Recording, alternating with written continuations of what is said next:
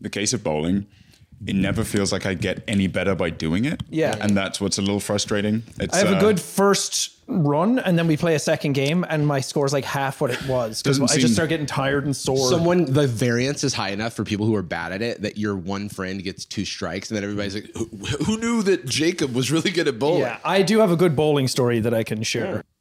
Welcome to Sad Boys, a podcast about feelings and other things. Also, I'm Jarvis. Jordan, that was cool. Yeah, do we I- do that now? I wanted to do a little in universe crossover to our guest today, Sean McLaughlin. You may know him as Jacksepticeye. You may also know him as one half of the Brain Leak podcast with Ethan Nestor. You may also know him as the second most subscribed Irish YouTuber. Why did you bring that up?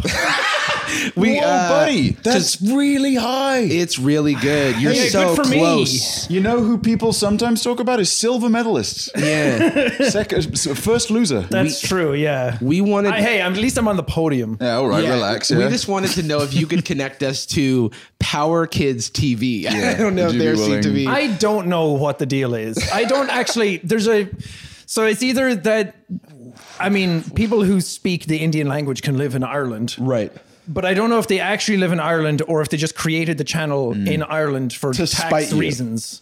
Or Because yeah. Oh. Ireland has like lower corporate tax. Is there a chance at all that it's Ethan? It could be Oh, that would Sorry, be a crank. real Mr. Crank. Mr. Crank. No, I he's- think he's that's dead dead. and buried Yeah, at he's this dead point. now. Mr. Crank's my uh, father's name. Just call Yeah. me. Bless up. Yeah, I don't know what's going on with Power Kids TV, but apparently I'm going to war. This is your T series, like uh, yeah. Dude, I hate to say it. Uh, Yeah, they're killing it. their grade is also higher than yours. Look, It's my funny- grade used to be high. It's not Wow. about the grade. It's No, of about course. your The- grade. Hey, don't get bags. angry. It's, It's I fine. think we have uh like a B, maybe. Yeah, maybe just not. It's crazy because we're not the second biggest in Who Ireland. It's why. Hmm. even searches Social Blade anymore? oh, I no one. I Remember when that was literally- all people did? Oh, there was a social blade moment. I think it may be. Dude, nobody searches it. I don't know why you're upset. I'm not upset. I'm just loud. Yeah. I'm just crying yeah. about something else. I think it maybe died the moment that YouTube got rid of the uh got rid of the live subscriber Right, number. yeah. Yeah. Because Now of that rounds up. Yeah. I think also the like at one point in time when we still worked at Patreon, it was like a gospel piece of info. It's like, oh my god, Yeah, it their was- grade is Worked good at for. Patreon? We both worked at Patreon. That's where we met. Hey, Oh, love your, me up, man. what was your job? So Jordan was just like a cool guy. He was just kind of Riz. stood around. Used to be. Hey, what the Yeah, hell? it was, Okay, yeah, that's why I no. got fired. Mr. Silver? Stop being cool. I was uh, I'm the I was a most software popular engineer. person on the show. So was hey, at a- least I'm on the podium and not in the crowd watching. okay, maybe I don't want to be an island. yeah. Maybe it's comfortable on the stands. Okay. Yeah, We maybe I didn't like check mine. maybe I like fitting in. Yeah. I've got double Maybe I S. don't like Um, attention. Maybe I'm sleepy. So Jordan was on like the Patreon equivalent of sales, Mm-hmm. which was just like doing outreach to creators and strategizing about like getting creators to launch on the Right. platform. And I was a, a little software engineer in a cave. Wow. Yeah. What did you engineer? Uh, the thing that's still, uh, I think my claim to fame with Patreon, it, that's because they still use this, is uh, the RSS feed for um, for podcasts on Patreon.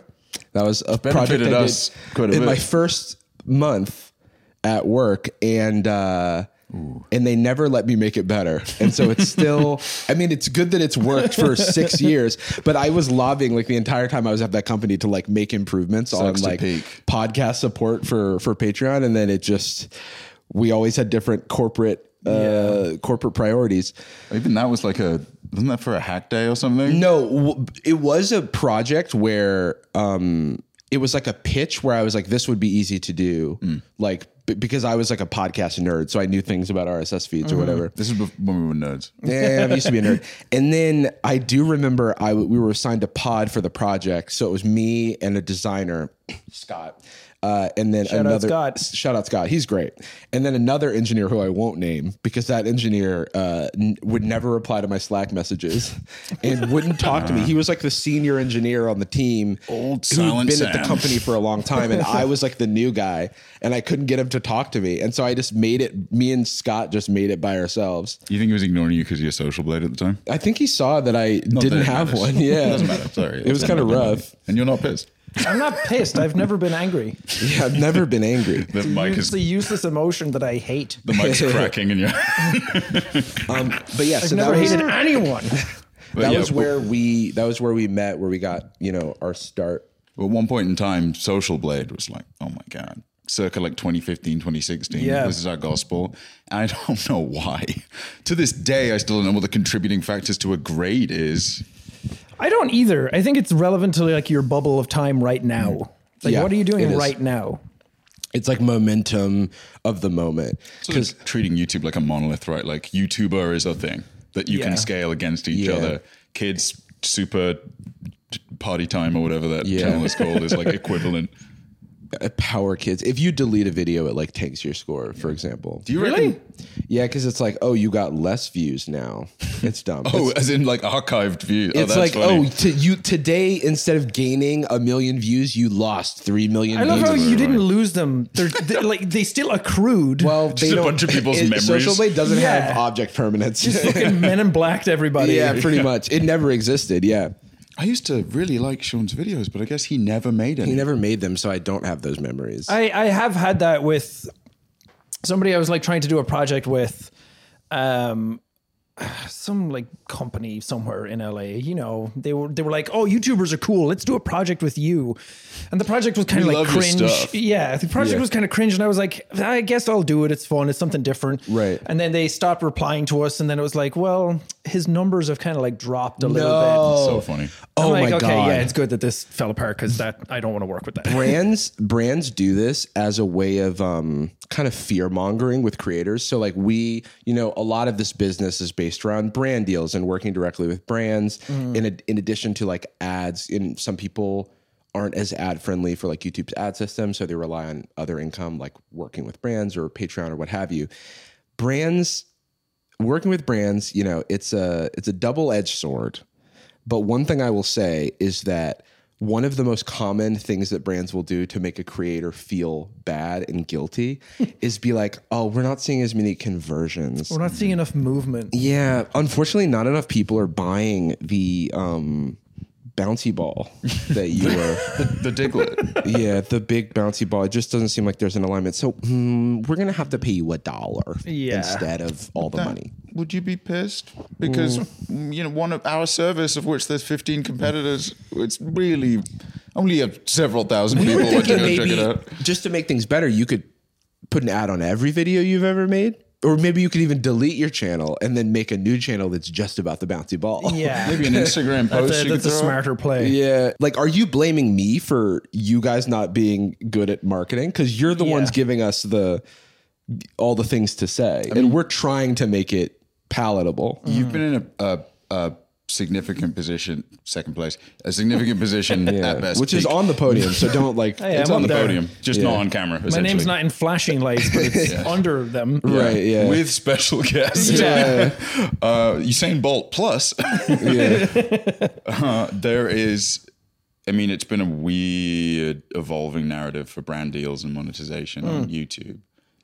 You- I mean, you've been around long enough now to basically have experienced every generation of that. Kind of, yeah. Yeah. Oh my god. Like the there's Maker. There's like the Yeah, full screen. Full screen. I mean, Studio Seventy One still around. It, but I mean, then you had the stuff with Smosh that happened with uh, Defiant or Yeah. Defy. Defy. they were Defiant in not paying their creators. Um, Do you have any public, I mean, at least you can talk about conflicts with like a, a brand or an organization like that? Yeah, I had a thing with like a merch company that I did a a while back that I I wanted to leave and they were like, "Well, technically you signed this document, so we have you forever."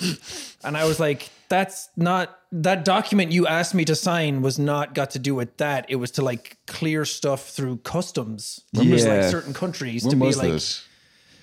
uh, like 6 years ago." we've got you forever. That's like a Yeah. you that. There's no way that holds It's up. like a right? 20s Motown Yeah. contract. That's Yeah. uh, Five dollars. That's like the new season of Black Mirror. I think I don't think the company. I think within like the last year, stuff fell apart. But there was a bunch of other creators in it, and they kept even up to like a couple of years ago. We're still like we work with Jacksepticeye, and I had to Oh, like that's I had to go through like a whole legal team thing with them and try and like get out of it. And I, eventually, I did, and everything was fine. But there was so many other people that were like caught in the same cycle, and they Yeah. couldn't get out either. That's Anytime a, people came to me and asked, like, what were they like? I'm like, no. that's a thing where like uh, people will say that they work with you if you've ever Yeah. had any sort of any like the amount of emails where we uh, worked with Mr. Beast. Once, yeah, Mm-hmm. Yeah. I sold him a coffee. Once You mean and, Tamu? uh, oh yeah. no! Oh, that's like some company. See? Oh, yeah. emails fucking constantly. Oh, no, they- bleep the name, but you you are also getting I would say fifty thousand emails. Yeah. I would say maybe don't bleep the name. Yeah, Uh, fuck them actually. Timu- Actually, just spell it out. yeah, there's this website called Timu, and they um, they're trying to do a bunch of influencer outreach right now for brand deals. Don't take the bait. It's like one of those like wish.com scam websites where Yeah. like you maybe don't receive the items and sometimes you do. I don't know. It a all seems picture very of the sketchy. item that you ordered. But for like the sketchiest is that they send they've sent us countless emails on every email that we're reachable by that have like various formatting that look like they were all copy and pasted Mm. from like different templates somewhere. Some of it's And they're bold. all from the same woman named Christy. And it's like, you're not sending thousands of emails a day, Christy. Yeah, you're the f- Christie's a fake put person. in work. Yeah, you are Chat GPT, I think. Christie's fingers are just bones. At this yeah. Travis loved your latest video about Smart House. point. yeah. Oh yeah. Just like fuck Love is your this? latest content video about, and then it's the cop. It like looks like the YouTube watch page, font, Yeah. where we just copy and paste. YouTube.com. it. That's the part that's in bold because um, Yeah. it, it like was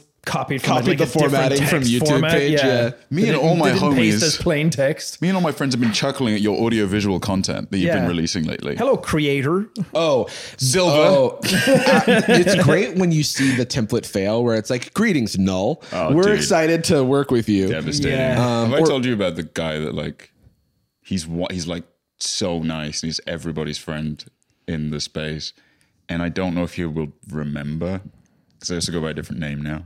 Oh, I went by a professional name then. He fucking hates me oh, because yeah. of exactly that reason. Because we, Yeah. my name used to be on outreach because I was more I see. known by at that point in time when I still did like salesy, salesy. So when like a lot of emails would go out, Yeah. because later on the job became just like knowing the creators and they would reach out to us Mm-hmm. but early on it's like just send fucking hundreds of emails and we're like this Yeah. seems unappealing and they're like no we should be like Temu That's like when you start your YouTube channel like 10 years ago, like I did, where it's like you just go to somebody else's video and it's like, hey, I make content as well. Yeah. Come watch me. Yeah. do you remember reply Oh, I- Ari the Yeah. oh, YouTube replies. Video replies. I used to. Did you ever do anything? Yeah, you're like hustling to get eyeballs on your videos. I used to like post my videos on Reddit and Yep. stuff, and just everything under the sun, just to get like a little modicum of like. Like two views. yeah, literally. I my first video on YouTube, I bought ads to get it up to a thousand views because I was like, maybe this will be just the boost I need. Did it work? Uh, it got the views I paid for, but no.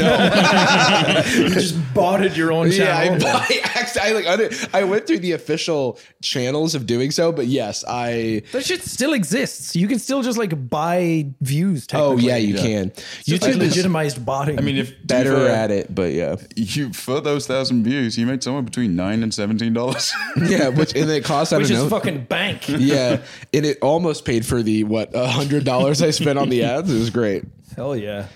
Yeah, YouTube's changed a lot over the years. I mean, I even have like a brand now which six years ago was like, nobody does that. Right. It's like you sell merch maybe, but nobody has like a company. Sean Yeah. Uh, write a mid autobiography that's what you're supposed to I do don't care enough about the things I've done Yeah. to write them down to make other people care about it. Right. I, there was a big craze when everyone was like writing books and people would come to you and be like, write, write like an autobiography. I'm like, I'm 26. that shit was so I funny. don't have a life yet. Yeah. What am I that's going to write about? that's a that happened to me recently. Like. And it was very flattering and it was all well meaning and it was from somebody in one of these publishing companies that was like a fan. Tom Clancy yeah, it was R.L. Stein actually. He said he said, Your videos give me goosebumps. Are you- by the way are you, Goosebumps to Jarvis pipeline is strong.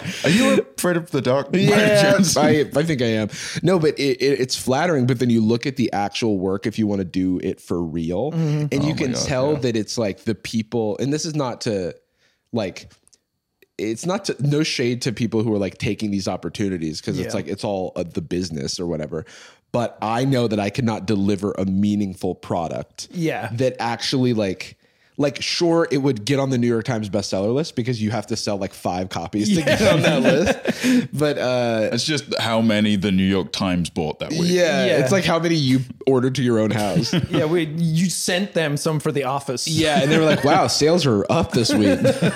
But um New York Times bestsender. but yeah, I mean, and there's some like I've read a fair amount of YouTuber books. Like I remember uh, Anna Akana's book, Mayuko lent me, and Mm-hmm. I thought it was like really moving. Like she's gone through a bunch of stuff, and I thought it was like super cool that like she was able to like share that and be vulnerable with the world. Yeah. But at the same time, on the flip side, it's like most of the time it's like a money grab, and it feels a little. Well, the uh, thing with yeah. some people is like it's- sometimes you have to like fight against stereotypes and like Right. Mm-hmm. racial stereotypes and things like that, and you actually have like a f- uh, like a friction with the world to tell. right, right. I'm like, I'm just a privileged little white boy that like came through and got really lucky and has Hey. an accent. It's like, where's my story? I That don't is- have one. and, That and is he made it cheating. all the way to number two, and that's like a really inspiring. yeah, I got like a story. PewDiePie shout out, so it's like Oh yeah. it's like man, I fought hard to get onto that second place podium. I mean, people that don't. sucks. Sorry, man. the silver medal's real heavy. guys. But hey, the shout out. I mean, don't. I obviously I know exactly what you're saying, and and it's totally fair for you to say that about yourself. But also, as a, an outsider, you've clearly put in the work, yeah, and and it and as you've been lucky, everyone needs luck to some extent, and like you did, you know. Once the luck came, you were making daily. You, I I did not know this. You were doing two videos a day for five years. Yeah. What is wrong with you? Purp- Was that on purpose? Or? Yeah, I don't know. I mean, it was it was really different back then. Nowadays, like Yeah, yeah. people love to look back at that content with today's lens, but it's like, Yeah. we weren't making highly produced content back then, Right. And I, I wasn't sitting down for like three hours on one game to get like a twenty minute video. It's like you record Right. for like fifteen minutes, and that's it. It's unedited. That's What was the catalyst for not doing that anymore? I hated myself. I got so sick of it, and I was like, man, this is so boring to do. Oh. All this for second place.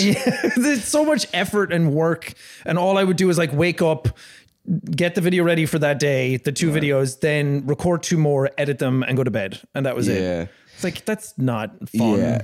Uh, it, it was a different time just because like there were significant YouTube algorithm changes in like Yeah. 2016 where you saw like let's plays become like the most popular content on the website. Yeah, I like I like using visual analogies for everything. So the way I always described it is that like whatever mold YouTube had fit like my shape really well. Right, right. And I like slotted into that really easily. Yeah. And I think that algorithm mold has like shifted a lot, but my shape hasn't. sure. So it's like if I want to like fit into those algorithms now, I kind of have to like morph and shift and change and adapt Sure. way more nowadays than I did back then. Back then it was just like s- sit down, was record a the natural videos, put fit. in the hours, and Yeah, then yeah, yeah. stuff just goes. Yeah, but it is like I think that there is something to be said for the platform in how it dictates the type of content that can be successful on it Yeah. versus the like there's always this like artistic uh push and pull where yeah this artistic tug of war where the algorithm or the system wants something and then there's some sort of version of you're like well i like you're you're looking for the thing you can make that you doesn't make you you know like hate your life Yeah. that also satisfies the algorithm and as that as that target moves because for YouTube it's an always moving target.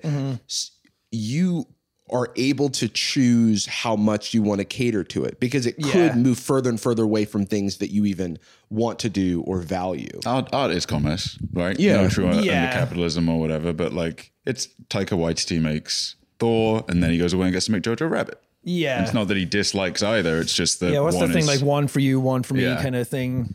welcome to Hollywood, brother. Yeah. It's a man. Yeah. Somewhere out there, a script is being written that's going to be the next big thing. Well, not right now because they're on strike, but an AI somewhere is writing the next big uh, blockbuster. they're on strike, but they're still writing their scripts. Yeah, they're that's just true. waiting for when the strike is over, where it's like, now I'll give it to you for the money I deserve. Yeah, yeah, You yeah, were saying exactly. you'd think it's extremely dishonorable, and you're worried. That Oh, I you was aren't saying good at it. writers should be paid less. Yeah, because I I'm mean, computer. it's just we all have keyboards like ba ba ba ba ba. I just wrote a movie. Well, I'm not allowed to do that anymore. I mean, Yeah. come on, guys. Come on, guys. That would be so funny, by the way. If you sincerely got into that, we were just like, we have.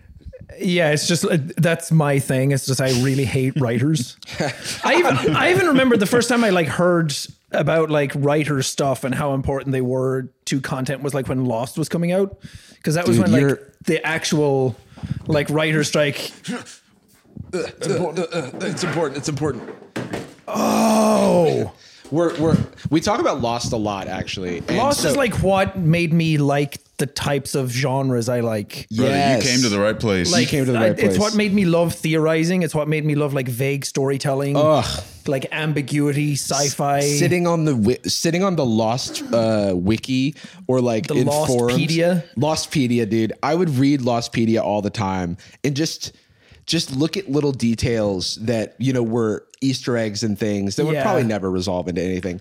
But the open endedness and like the theorizing and the community that it built was really like important for me growing up. I yeah think. because I, I do stuff with like characters on my channel that the community have kind of like built themselves first and then i kind of Mm-hmm. like legitimize them and i started doing that and i do that same thing where i'm like what does it all mean i'll never tell and like people love that and i'm like man it's so fun to see that that's still alive because Right. it's like everybody wants all the content and like what does it mean and everyone wants to like, pick apart stuff all the Right. time and i'm like it's i don't want to like tell people what stuff means It's like that. j- Sometimes a cigar is just a cigar. Cigar. I, Yeah. I, I've always found that idea of like, well, this art or this thing I'm enjoying is only valid if the entire time there has been a result. And like, Mm-hmm. Yeah. anybody that's ever written or even thought of an idea or even played D and D knows that. I mean, really, it's a little bit of jazz. The thing you end up with is Yeah. literally never going to be the exact thing you thought of at the beginning. Mm-hmm. Yeah. But all that matters is the illusion during that period of time. Mm-hmm. Like, oh wow, at the time I completely thought the DM had like a really clear idea for the Yeah. whole time. But hey man, you don't have to explain any, everything in Lost for me to enjoy wondering what it is. Yeah, I, Right. I think their problem was that they told people that they had an end goal Yes. the whole Yeah. time, and then they came out years later and were like, "No, we were kind of like making it up as we went." Yeah, I it's- didn't cook the food. and it's like there is stuff that I uh, can empathize or sympathize with, which is like you have all of these plans, but then there's also running the plans by the network and all of Yeah. the different like cooks in the kitchen that have to have their say. But then, you know, I don't know if you saw this, we've been talking about it the past few weeks. There was this big um, piece that came out in Vanity Fair. There's like a yeah. I was going to bring it up. I was like, Yeah. "Well, not to take the shine off it a little bit." no, no, no. We we we're in. So please, like, like Because I, I read that and I'm like, like Lost is my favorite TV show, and it's Yeah. it's that reconciliation with like how it was made and like the like racism behind the Mm. closed doors and everything. And it's like, does that change the final product? Should I Right. still like it? Kind of right, stuff. right. And I guess that's like Harry Potter, J.K. Rowling shit Yeah, that's exactly. going on right now, and people finding out like H.P. Lovecraft was a racist, and it's like And that's like a oh, that's been we knew that. He was so good at racism. yeah. One Yeah. of the best racists. Yeah. there's That- that's ever like the been. whole conversation then about like, well, it was like so far back, and everybody Right. was racist back then. Exactly, and- exactly. Or it's like George Washington He was- having. I mean, H.P. Lovecraft was racist for them. That's maybe what's the It was just most the oppressive. vibes. oh back yeah, it then. was it was just vibes. It was easy to look away. He was also insane. Like it, it's separately. It's Yeah. just he's writing a book. you Yeah, know, and he that's was like- afraid he was going to go insane because his mother was in like a mental institution. And Yes. and And all he's the, writing all the all the books stuff called, about like, Mm. Big. monsters is an analogy for mental health. What if a thing was so big? Yeah, what if like people turn into monsters basically and morph into creatures that is Right. basically You crazy. can't leave. You just have to live around. yeah, it you just and morph into compromise. like I mean that's Junji Ito as well. But anyway, I was I was really sad reading it because like Harold Perrineau, Harold Perrineau, yeah. yeah, he was like talking about how it's like, well, we have like a black kid that goes missing, and like we can't have people not care about this, and we can't have a black Yeah. father not care Right, about this. because there's already this trope in society. Yeah, it's so that- stereotyped and, the like- stereotype. we don't we don't need that like racial stereotype in the show. And then it was like, okay, you're written out of the show Yeah. like a season later. It's yeah, it's wild. And also, we were looking into like the because the article talks about how Harold Perrineau, who uh, plays Michael in in Lost, Yeah. is uh, he as an actor was like a huge get for the show because he had already been in Oz, he had already been in two Matrix movies, like Wait, he's in the Matrix? yeah, he's uh, Link in in the Matrix. Oh shit, he is. Yeah, yeah, yeah. But yeah, he just he was just like around. He'd already and then in Oz, I think it was more. I never saw it, but it was apparently like this more like It's loaded, yeah. It's like lauded super, Sopranos super era. edgy. Yeah, Sopranos era HBO, right? Yes, I think HBO. and, it's, uh, it's- what's the word? Uh, uh, Prestige television. prestige TV. Yeah, Um, but but yeah, and then he yeah, there's like this quote where he's like, "I came here to work. Like I want you guys to use me." Yeah. and then that him saying i want you guys to use use me it turned into well if if we don't have a good way to use you then i guess we should let you go and it's like, Yeah, and he I was wanna basically use me like, and- "How can we like represent this better? Like, put me in the Hmm. writers' room and like do this better," which is so crazy for a show that's like lauded for its like diversity. Diversity, yeah. like having Korean people and like black people and like all these like different cultures in it. And then it's like, and then you did that because the whole thing, the thing that was like crazy was that the Mister Echo one, the mr echo one yeah and then. Because he he was supposed to be like the new John Locke in the show. He was supposed to go the whole nine yards. and yeah he was supposed they to be in had the so whole much thing. so much like they were setting him up for so much Yeah. yeah And then he was like, Well, I don't want to live in Hawaii. I want to go back to London and live with my family. And then they were, I think they were pissed at him for that, but they were like, Okay, we get it. We can't do that to you. So he was killed off in the show like really quick. yeah. They were like, "Hey, go ahead." Yeah. Forever, and then, actually. And then it came out that Carlton Hughes was like, I don't want him to just die. I want to Hmm. hang him, chop off his dick, and shove it down his throat. And it's like, Oh. okay. okay, and then That's for you bad know finale, for though. his part it's a legend and carlton Q says he has no recollection of that and never said it but carlton Hughes is old as shit and i would not be Yeah. fucking surprised because he's like old hollywood And it feels like the more it kind of comes out, because Damon Lindelof kind of like went off and did his own stuff, and he did like the Watchmen show, and he did the Leftovers, and like Yeah. he's done some good stuff since. Some people really, I mean, th- the worst people online really hated Watchmen because of its diversity and treatment of Yeah, Th- as because there's like in- that whole one episode about like racial equality and like going back in time and like Yeah. seeing all that kind of stuff. So Like Watchmen's about cool guys. Yeah. It's about Yeah, how it's- cool Rorschach is. it's like, oh, I can't be an incel and like Watchmen anymore. the hell? Fuck. The comedian's the hero. And it's like, yeah. and Damon, you know, isn't, you know, he also had that thing with allegedly where he was like, he called me a racist, so I fired his ass with regard Yeah. to like Harold. But he did seem at least acknowledging and apologetic to the environment that was created uh, at Lost. But yeah, going back to like whether that takes away something from the Yeah. art, it's hard to say, but you know, there is a complex history and it's a reflection of society and like how we have like evolved like so much stuff used to be okay on uh not even behind the scenes but like in front of the scenes cuz like what was like reality TV of the time was like Yeah. like super horrible you know like I, st- I still think Lost moved the diversity needle a little bit more in the right direction, right because even just in the show itself, even in if the it could content. be seen as like tokeny or it could be seen as um like behind the scenes if they were eh, not the most um respectful to that diversity and like sort Yeah. of paying um service to that diversity optically for a long enough time it was lauded for that and then other people c- kind of took those cues on the surface and i think it did sort of hopefully nudge things in a, And it's a better Such direction a small number of people engaging with the E-, even meta around for someone the show. like me because i was like a teenager when it was coming out and i i just thought it was cool to see all these like other cultures represented and i oh for sure yeah i later in my life like dated someone from korea and like learned korean like a Oh, little yeah. bit and like went there because of that show yeah yeah yeah and i think seeing that kind of stuff and i'm thinking about like like younger black kids who are watching it who don't really like get the higher end high complex narrative of it they Yeah. just see people that look like them on But tv sometimes it's like, uh, I loved Static Shock. Oh, yeah, yeah. dude, Static Shock Exclusively. fucking Static Shock, rips. dude. I was like, Yeah. this show bangs, but is Dude, also. Static Shock I Bill feel Lamar was like like half my childhood. Bill Lamar, dude, he's everywhere, and I didn't even know that he was a black guy. you know what I mean? Like, just like, and that was like a whoa. Did you, Um, you guys seen From? yeah, I haven't seen season two yet, but I watched season one where I was like, I didn't know it was like made by people who made Lost, and I was watching it and I was like, Lost did this, but Ah, way that's funny. better. Starring Harold Perrineau. Yeah, That's one thing. It's Oh. it. Me and Katie are watching it right now.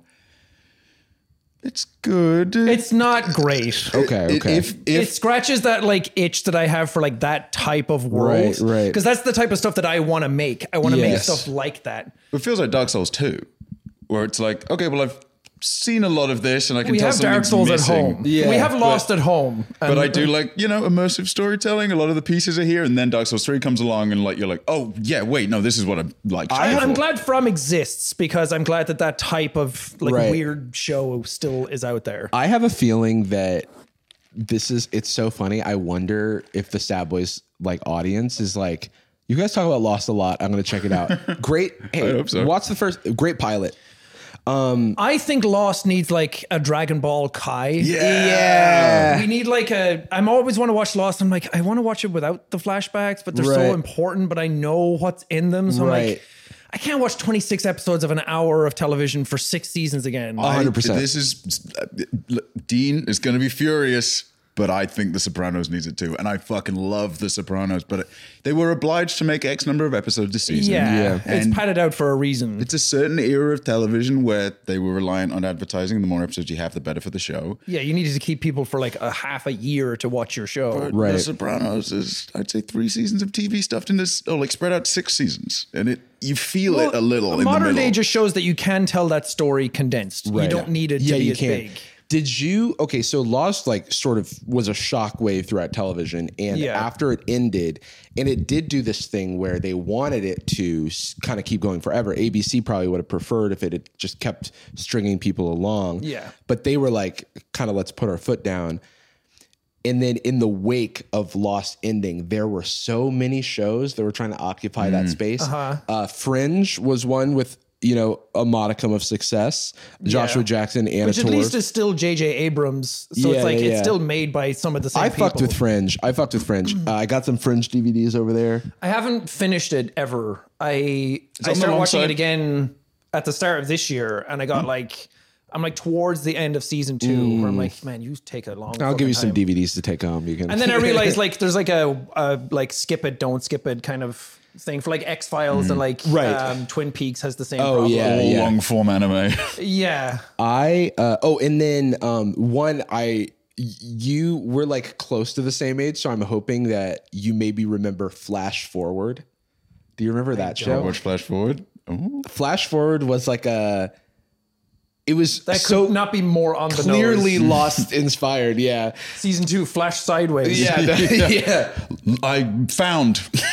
yeah, it was. Oh my god, I don't even remember the plot of it, but I mean, obviously, like there was some sort of apocalyptic event, and they're like flashing forward. I can't fucking Dude, remember. that's just Yellow Jackets now. oh yeah, I Yellow haven't seen it Jackets is yet. literally just lost. I heard no good, no more. I, didn't even see season one, but I, heard I that was can't good. Oh, even get through season one. Really? And everyone says they love it, but I'm like, I don't know, something.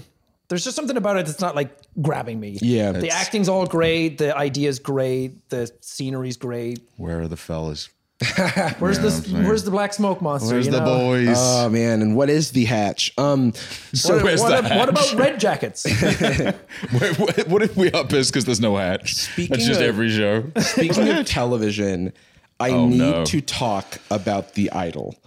People, yes, please. I ju- I'm putting my foot down to never even look at it. you don't need to. So, first of all, before this, I want to give like content warnings for like abuse, and the show glorifies a lot of stuff that's really disgusting. I uh, was talking about the show like we were just having a conversation about the show with a friend we were hanging out we were like do you want to just like hate watch it a little bit that seems like it could be fun Yeah. so we turn it on and it is exactly what it's being criticized for which is uh gratuitous like like um like lots of unmotivated sex scenes lots of unmotivated nudity and stuff like that which is fine for like setting the atmosphere but also this weirdly self-important self-indulgent like in the first one of the first scenes of the first episode the uh, it's about a pop star who like falls for this uh, club promoter dude Play by the weekend.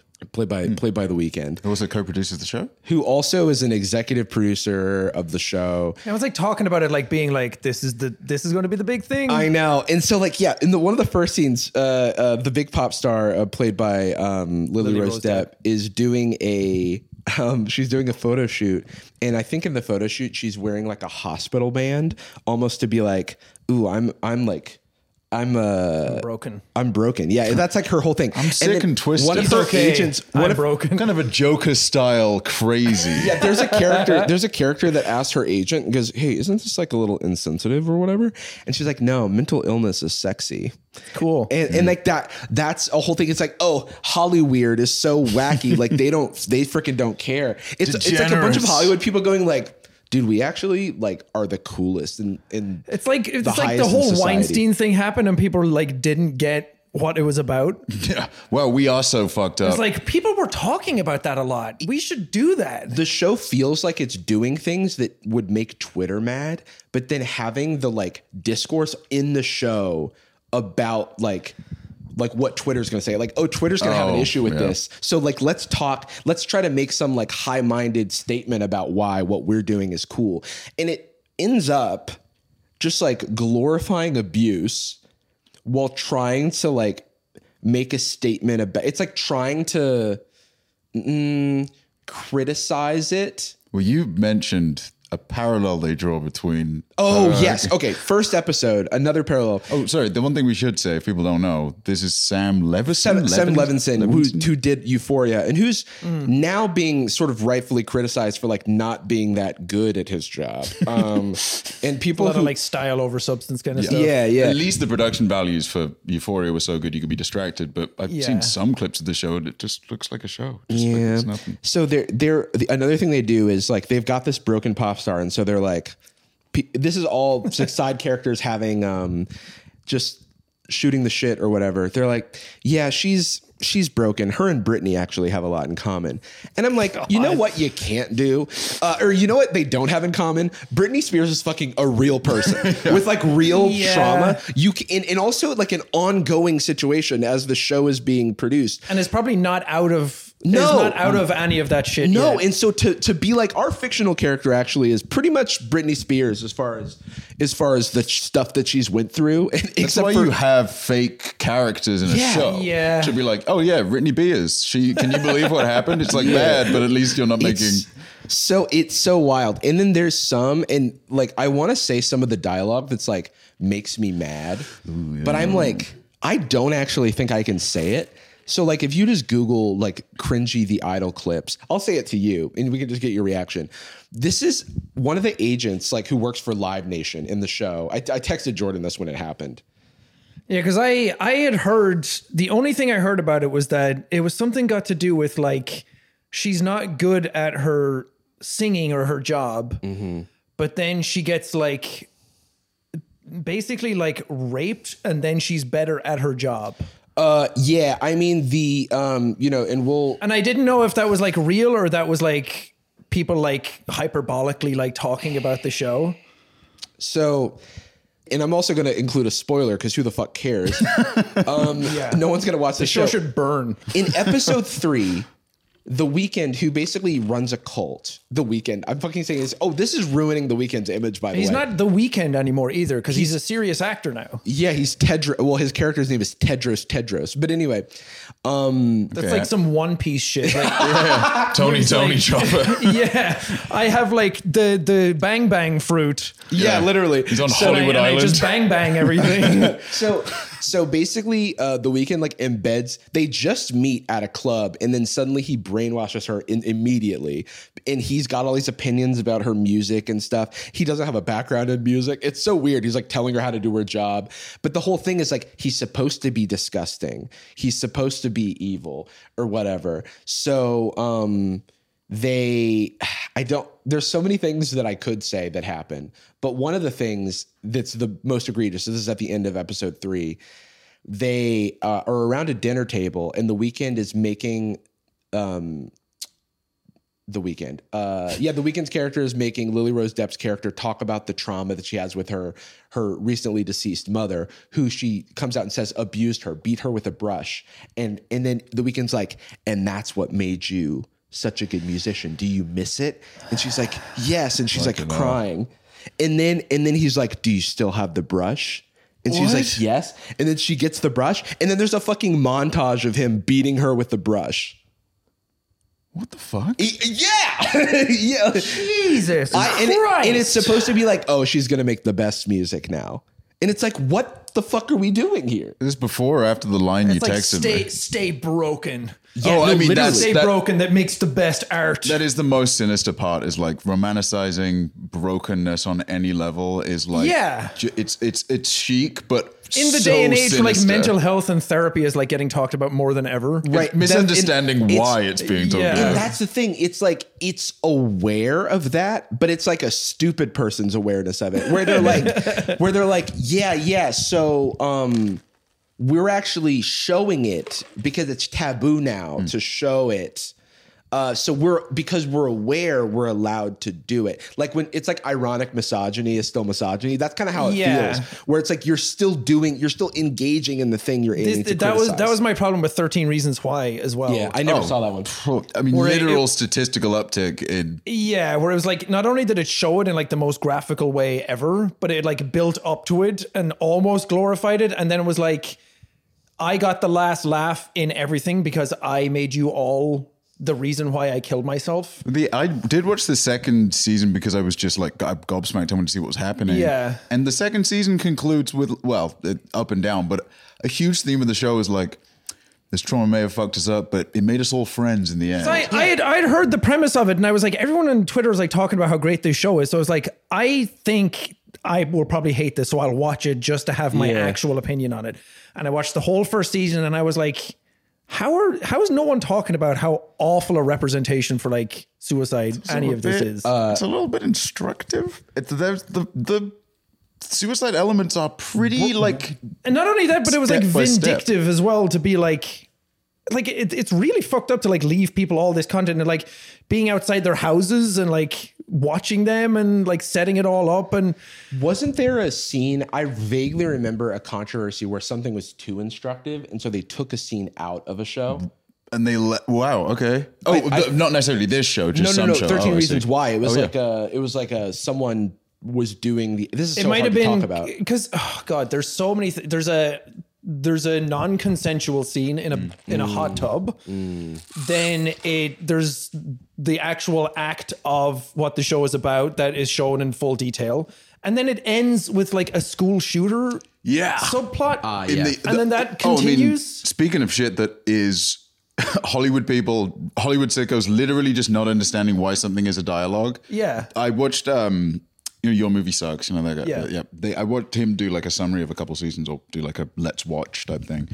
And in their summarized version of the show, they touch on all of the topics, the hot button topics, and it's truly like just Twitter algorithm breakdown. Like there is a school shooter subplot, and it is out of nowhere. Yeah. there are abuse subplots. There is a, uh, but one of the characters is murdered, or like one of the primary kind of villains is murdered, and then a whole season is about having flashbacks of his life. Almost justifying why he sucks. It is this Yeah. bizarre alien understanding of like why themes exist, what is going on in Yeah. the world.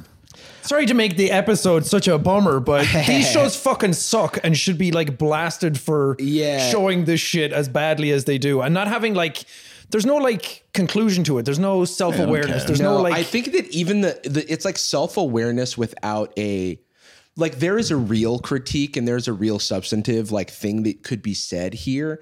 you can't- you can't in the just, case like, of the- throw it out in and case then of the- leave it yeah, there. It's literally just because it's like supposed to make you think and it's supposed to be a discussion starter, but like at what cost, right? Like you're not really by there's certain things that it's like just because you can doesn't mean you should. yeah, it's, like throwing a fucking match into a fireworks factory and then be like, let's see what happens. Yeah, and, and- and it's that like someone cool? going, "Why isn't why isn't anybody throwing the match into the fireworks factory?" Because what we're doing is what no one else will do, and it's like, no, no, no. There's a reason that no one else will do that. Well, the the thing about Thirteen Reasons Why is that that was produced by Selena Gomez as well. Hmm. That was like a big thing, and talking about like, oh, we're showing mental health, and then all these therapists and everybody afterwards were like, this is exactly what you don't do in regards to this, because I I've done like like charity streams for people that are like dealing with like p- young people who Yeah. have to go through mental health struggles and all the like bullet points because i'm like let me read it in your words because i don't want to say anything because this stuff is so sensitive that you Yes. don't want to be like a gateway into anything Right. and then you all don't their, want it to all their be- points were like, don't talk about this, don't say this, don't describe it this way. There's like very like specific vernacular because you don't want to like emulate anything for anybody or Right. give them a gateway into anything. Nor do And you then this show- personally like want to utilize the trauma as content. right? Yeah. So it's it's more about like help is there. We will give you the vehicle for that. You never like show anybody anything. Yeah. Because Yeah, it's we don't so need to tell scary. you why you need help. You- Yeah. You, are, yeah. Yeah, it's almost like we as a society, like people spend. I love that we as a society. You said that twice now. well, And it's right is the problem. The as a Joker society. has stolen it from us. yeah. Actually, His greatest crime. this is more like anti-social media if you think, really think about it. Because that Black Mirror. So yeah, it's a yeah Black Mirror. Oh, fuck. Um, but what I was gonna say is like w- we as a society, um, we have no. What I wanted to say is that people have committed their lives to um, treating mental illness, learning about like researching and learning the best ways to take care and and provide um, Yeah. uh, uh, what's the word like rehabilitation and stuff Mm-hmm. like that and what comes out of that is best practices and what comes out of that is oh okay here are triggers here are things that you shouldn't say Yeah. and then those experts and those people who are embedded in those communities need, uh, need to propagate out that information into a wider like social learning Yeah. and then and this happens with like um you know this happens with pronouns and shit like that as well then s- what comes out is the headline of you shouldn't say this Yeah. or or um oh like people are going by different pronouns than i think they should have and then some Not contrarian grammatically correct. yeah, some contrarian goes, actually, fuck that, without understanding any of the sort of research and sort of depth that's gone into Yeah. that information and is just taking it at surface level. And it's like, I'm gonna be. I'm gonna be cool because I'm not gonna listen to. I'm not gonna be a sheep of what the I'm people not are gonna let the telling me woke mind Mm-hmm. virus take exactly me over. and that's what is so frustrating and that's what the idol feels like i have to tell you this line Oh, uh, and it, i'm gonna we're gonna censor probably the whole thing but you can find any of the bad lines in the show you can you can judge by our reactions. it's a throwaway line that like a high flying like uh, live nation agent says on the phone about his own frustration with the situation Emphasis on flying. flying he goes that's in the show and it's a throwaway line Oh It's my just like, god! Why say it? You know what I mean? It's just like Again, another person that existed. This is, Somebody, like, somebody real. was in a writer's room and thought that they were clever for making that up. they thought Oh, yeah. that that was like a really Right. like fun, clever like joke to Well, s- make. Someone comes back into the room with that script done over the weekend. We they, we we done the story beats, maybe come up with a couple scenes, but nobody had done the full script. Comes Yeah. back, hands that in, and nobody in the room is like principled enough to be like, well, it's and that, confrontational. that's how you hey. kill your career really quick. Is that I'm not going to be the weekend anymore. I'm not going to do as much music. I'm going to be a serious actor. I'm producing this show, and it's like these scripts had to be run by you, and Yeah, please Yeah. don't do this. this is what you did. the best parts of the show are when they just play a weekend song unedited. Oh, hell yeah. hey, this song's pretty good. Fine. you should do this again. You should actually just do that. That n- neatly, succinctly pulls back into the art versus the artist. Right. Truly. And that's what we do here. And his work is only well, I mean, like his last album's fucking phenomenal. Like it's just Yeah. an incredible piece of work. His whole Yeah. like narrative that he's been on, and it's weird sometimes. And the same can apply to us, any creator, whatever. We are filtering, no matter how sincere we might seem, we are filtering Yeah. certain parts of ourselves out for the benefit of the audience, but also ourselves. And do, do you guys ever worry that particular things, your personality, or like things you'll joke with a friend or something. If somebody that's, you know, the kind of person that reaches out, like, hey, I was depressed, but then your content really helped and so and so. Sometimes I'll like hang out with a friend and they'll make a little edgy joke and I'll laugh and I'll think, oh, I, I'm really.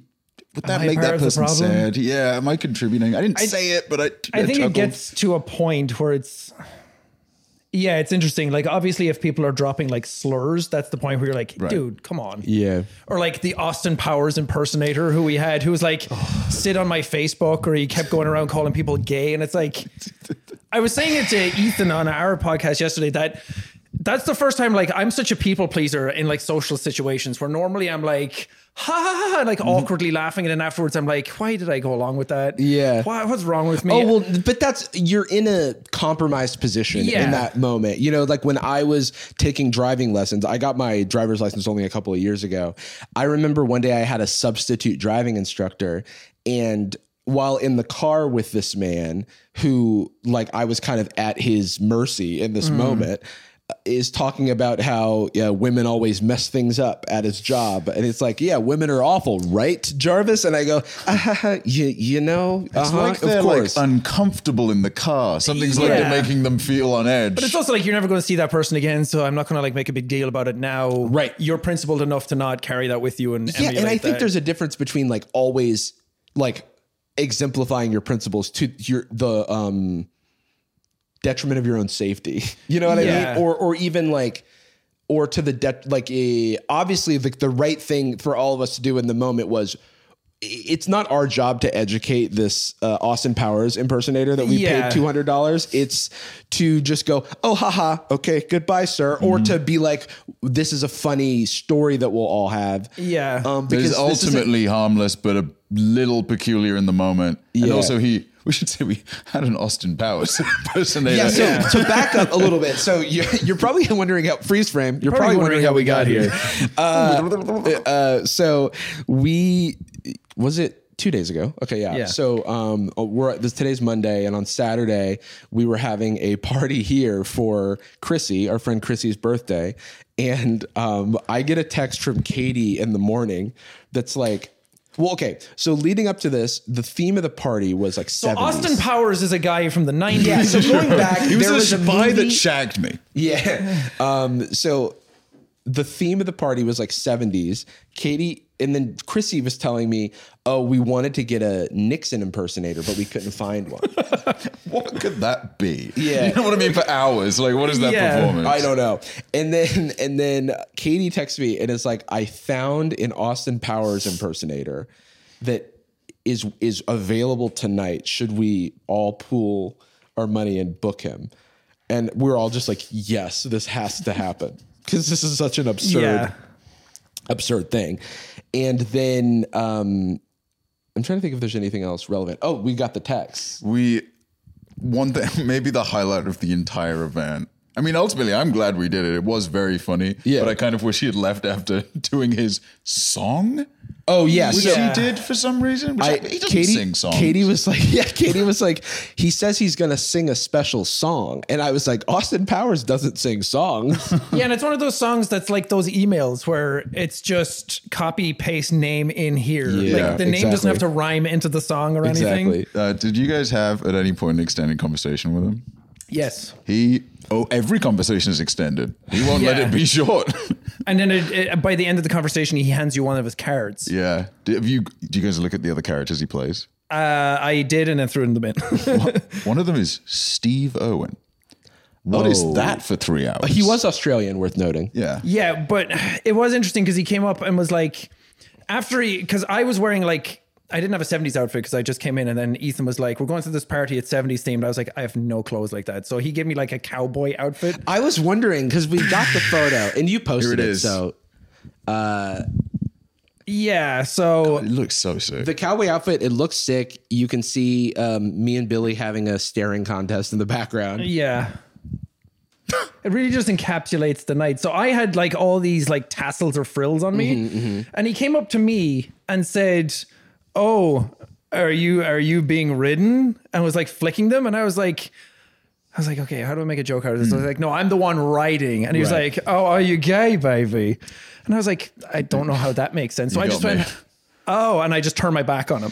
yeah, he's. It's like okay, I will. I do have to say, Austin Powers not a politically correct character, and sex, sex and innuendo is kind of his thing. But this guy was like, he like took it to the end. he took it to the nth degree. Well, Austin Powers' thing isn't going, are you gay? Yeah, that was the thing. And he was also using like other terminology where I'm like, you're not really allowed to be the one to call them that. He's a slightly older man, but not old enough. well, nobody's old enough to justify it, but certainly not. I mean, he was like maybe 50, like not old enough Right. to, But- for this to be a thing he believes is He okay. came over then and was like talking to me and he was like, Do I hear an accent, baby? And I was like, Yeah, I'm from Ireland. I like live in the UK now. And he was like, I'm British and like lifted up his shirt and he had a Union Jack belt. Okay. And then he okay. just handed me his card and left.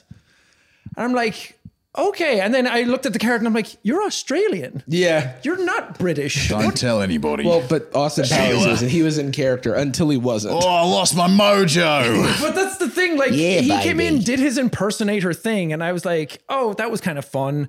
He said like one thing was like, "Sit on my Facebook." Right. It was A like few it was times. funny because we were hyping him up so much. Like literally everything he was saying, he was he got information from us. Like we put together a list of things Yeah. about Chrissy beforehand. Yeah, I And did then see he- him like reading his he was like, manifesto. yeah, yeah, he like s- was like, and you, um, You like mocktails. you like, like mocktails. Why don't you like cocktails? the funniest thing I've ever seen in my life is Austin Powers for like 30 seconds trying to connect to a Bluetooth speaker. yeah, baby. Because I just happened a few times where he was doing something logistical, but then remembered what he was supposed to be doing. and Would Yeah. just go, "Yeah, baby." Yeah, baby. like reading his email. Still on his Yeah. Like phone. Oh. DoorDash is here. Fuck. Oh. Demo He, yeah, he came, he came with his own Bluetooth speaker. Um, and from the 70s. He yeah. sang Yeah. a song. He was a good singer. Apparently, he used to be a gospel singer or something. Gospel Did a song. lot of twirls. Did a lot of twirls, and yeah. So everything he was saying in his speech, we were all just like woo woo woo woo woo. And then he starts like commenting to Eddie, you know, Eddie Burback, friend of the show, who is Chrissy's boyfriend. the Mr. Beast Burger guy. Mr. Beastburger guy. Uh, he shut down R.I.P.. Mr. Beaker Mm-hmm. single handedly.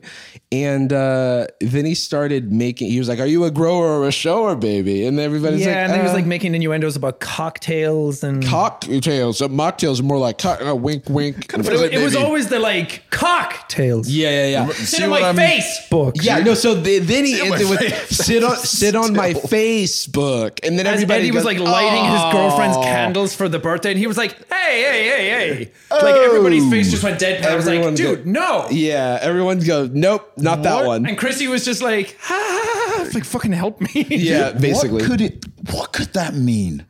Sit on my Facebook? I, I think he's the kind of guy that gets hired for like 50 year old like bachelorette parties. yes, and it's like a 100%. bunch of like cougars who are like single and like, Yeah. I he remember says stu- Facebook. he says stuff like that and they're like, okay. Yeah, and like, yeah, I yeah. think it works more than it doesn't. I think he probably thought he was at a bachelorette party. Yeah. yeah, yeah. It'd be funny to hire him for a bachelorette party, but as the queen. Which What was he also interesting does. to me is that impersonators normally do their bit and leave, Mm. but he was like, time to be best friends with everybody, but he stayed in character. Yeah. When Katie called it, um, so we, we had to move it a little bit because Uh-huh. me and Katie were running behind. But she called him, had it on speakerphone, revealed he was only, and that took me back for a second. And then he, Good eye, baby. like, "G'day, baby." the first text he ever sent to Katie was just, "Hi, it's Austin Powers." Four hundred dollars, just the price, and then that was it. and then shagadelic baby. yeah, re- Yeah. remember from the movie gold member maybe but he uh when he when we had to like move it one of the things he was, he was talking about like gas prices and how long it would take to get there and logistics but then once, Never meet your heroes. yeah.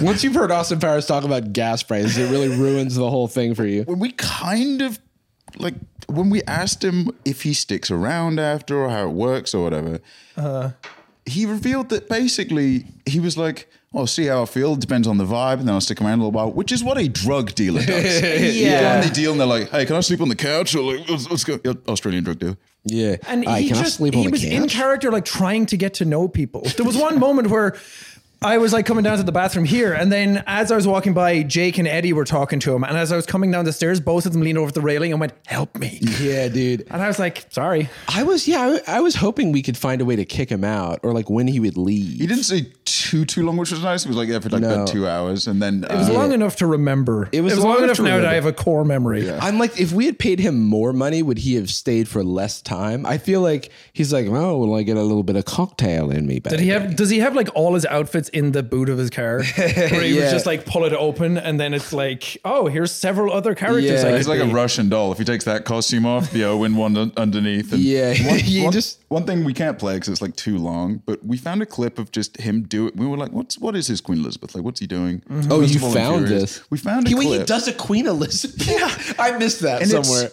It's, a really, really long clip responding to the Oprah interview with Harry and Meghan. It's right after it comes out. And it is Okay.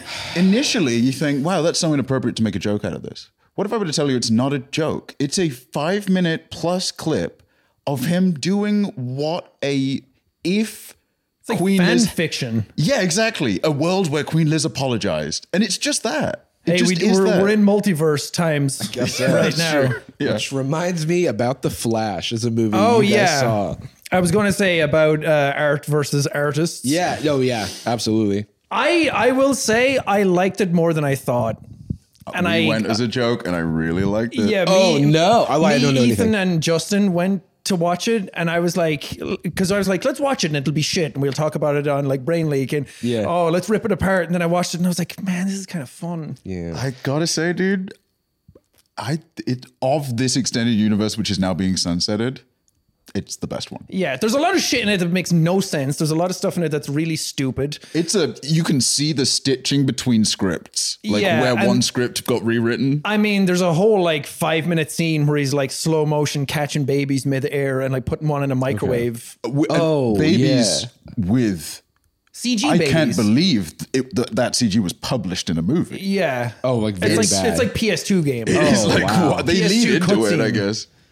Um, there was some cool stuff in it, like um, that, like the time bubble like effect when he goes back in time is really cool. And I, I fucking hate how he runs in slow motion as like that fucking. oh. but it does get paid off where he can't do it at one point. So he's like, I want to see if my powers work, and then he like is running through it all the way in like real time. But of course, wh- here's what I'm really conflicted about.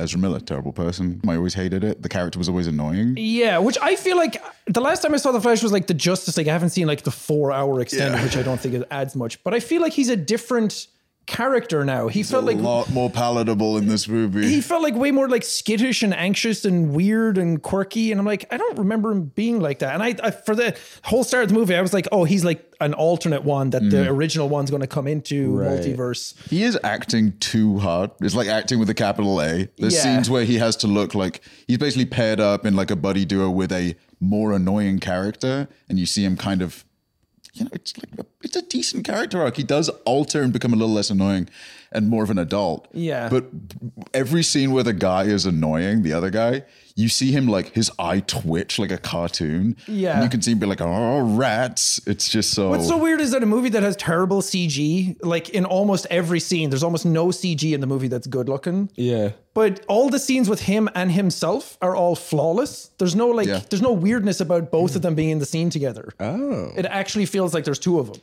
Does it feel okay? So I know that they're sunsetting this because like James Gunn is like taking over the DC. Yeah, they're rebooting the whole Yeah. thing. He's kind And of, so- I think, going to extract pieces that might still work. It's possible that Wonder Yeah, Woman because they said remains. Oh, that Supergirl might come back because she was so loved by everybody. yeah. Aquaman two s- is still not come out, so that's Yeah. good. Something's gonna happen. I was wondering if they were yeah going to keep the casting. You know, I think Ezra Miller.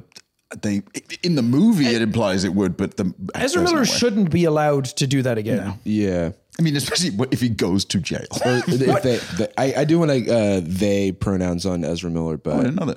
yeah, yeah, yeah, they them. Oh, They, I, uh, well, I was going to say that as well. I think they mentioned in another interview because some people for articles about this were saying he too, and I think it's, interesting. it's changed where I think they Mm, Oh, said I they see, were okay. I see. Yeah. I could be wrong about it though, so I Yeah, apologize yeah, yeah. for no, Uh, all- yeah, mislabeling. but yeah, that's interesting. That Oh, Yeah, is, apologies are mine as well. I Never let's oh, yeah, let's yeah, just revert to they, yeah, yeah, yeah. Go- they forward, are a but- bad person. but because I there was stuff starting with them like like they were beating up people in like pubs in Hawaii. Hawaii, yeah, yeah, yeah. And then it like happened again. And everyone was like, oh man. And then, then it started to evolve into like kidnapping. Kidnapping, yeah. And like guns and I don't even know like the full story. I don't know the full story either, but all of it was horrible, and so I was surprised. Smells of des- like production desperation, where it's like we're so deep, we just have to. Yeah, because they canceled like the Batgirl movie. yeah, Yeah. yeah. Uh, Yeah, that was done. and that was finished. Cancel this one.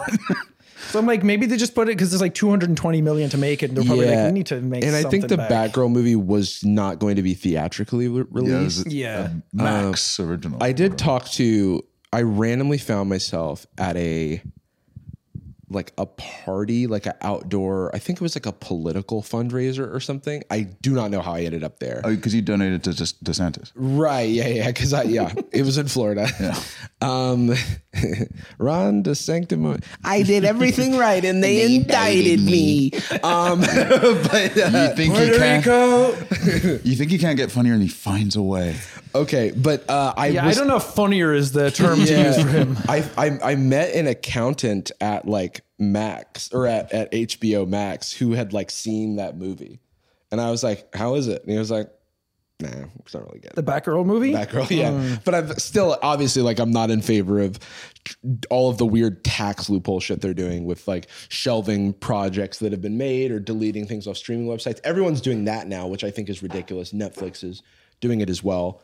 Like, Sean, how do you feel as somebody with a, a significant platform about endorsing or dismantling or pushing people away from seeing the movie? I mean, the movie ate shit; it's making no money.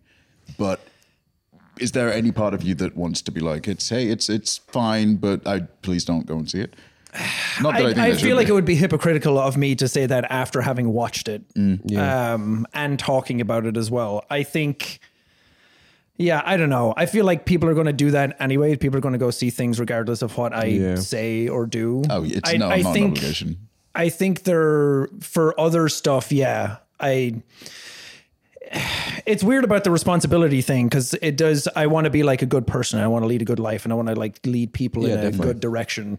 And it's like, but there's also like fallibility to everything. Like you're not going to get everything right. I think there are way bigger, more important battles to be fighting.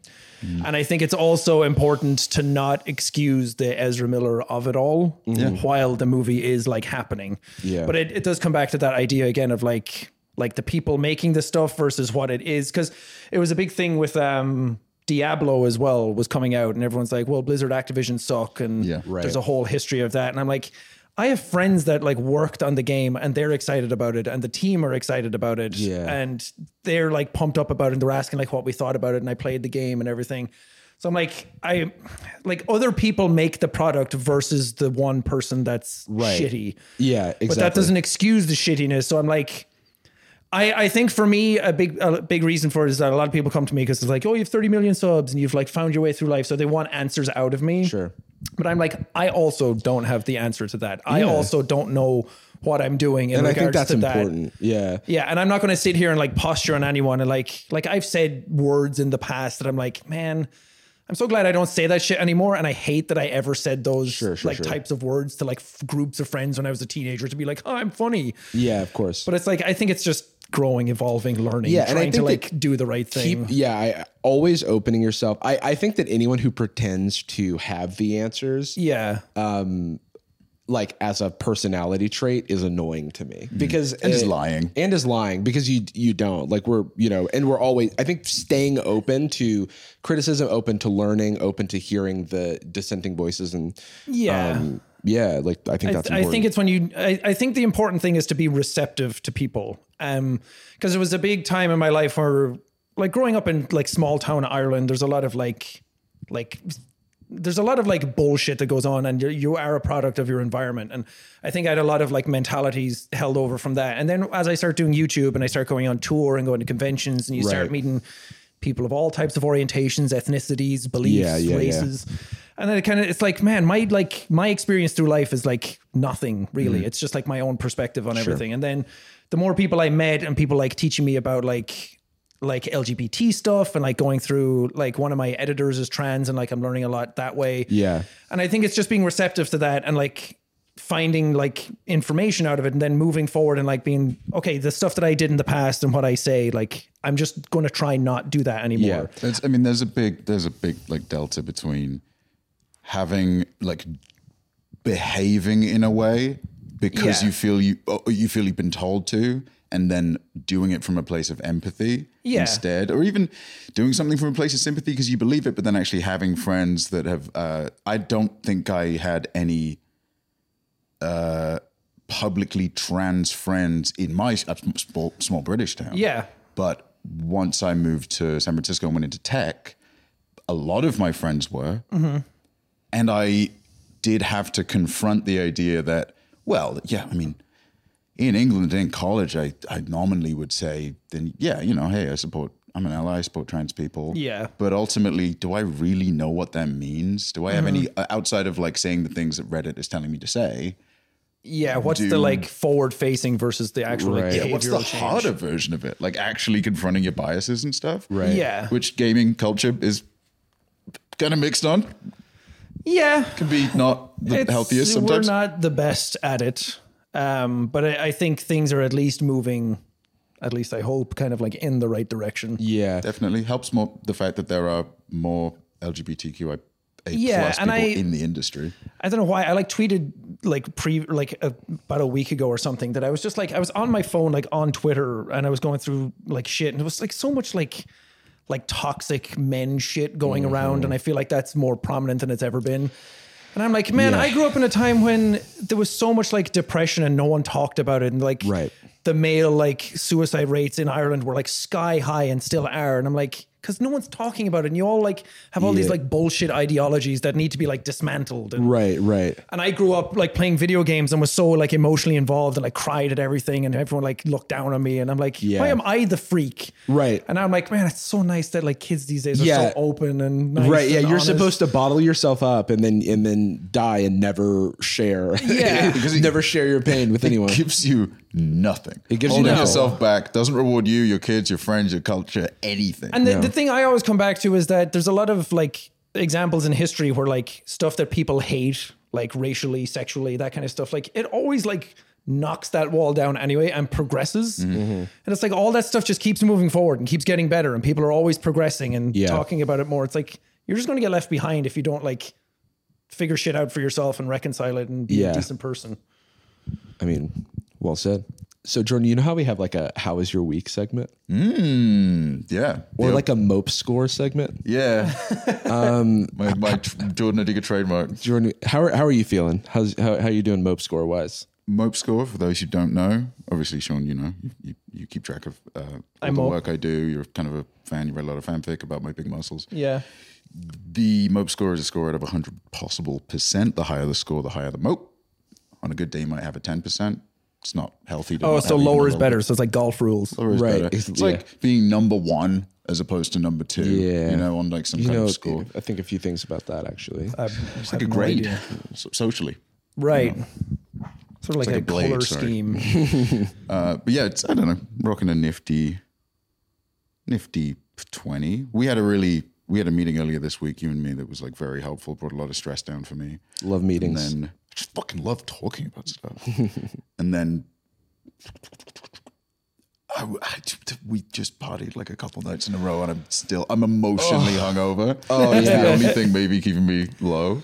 no that's me i'm tired I'm so i'm tired. tired i slept all of yesterday Why did we become weak? like, Yeah. What happened? You got old. yeah Oh yeah, shit. um but overall i'm i'm good This And- was, this was a number. My mope score, I would say, is like I say twenty is good. I think the only thing contributed to mope is just being tired, and then uh, and then there's like a wee bit of stress because in excitement, it's excitement and stress because this week, big Mm. week, it's VidCon, everybody's in town, uh, but that also means there's a lot of more socializing that I have to do, Mm-hmm. and uh, we got a lot of work cut out for us. We're recording some pods.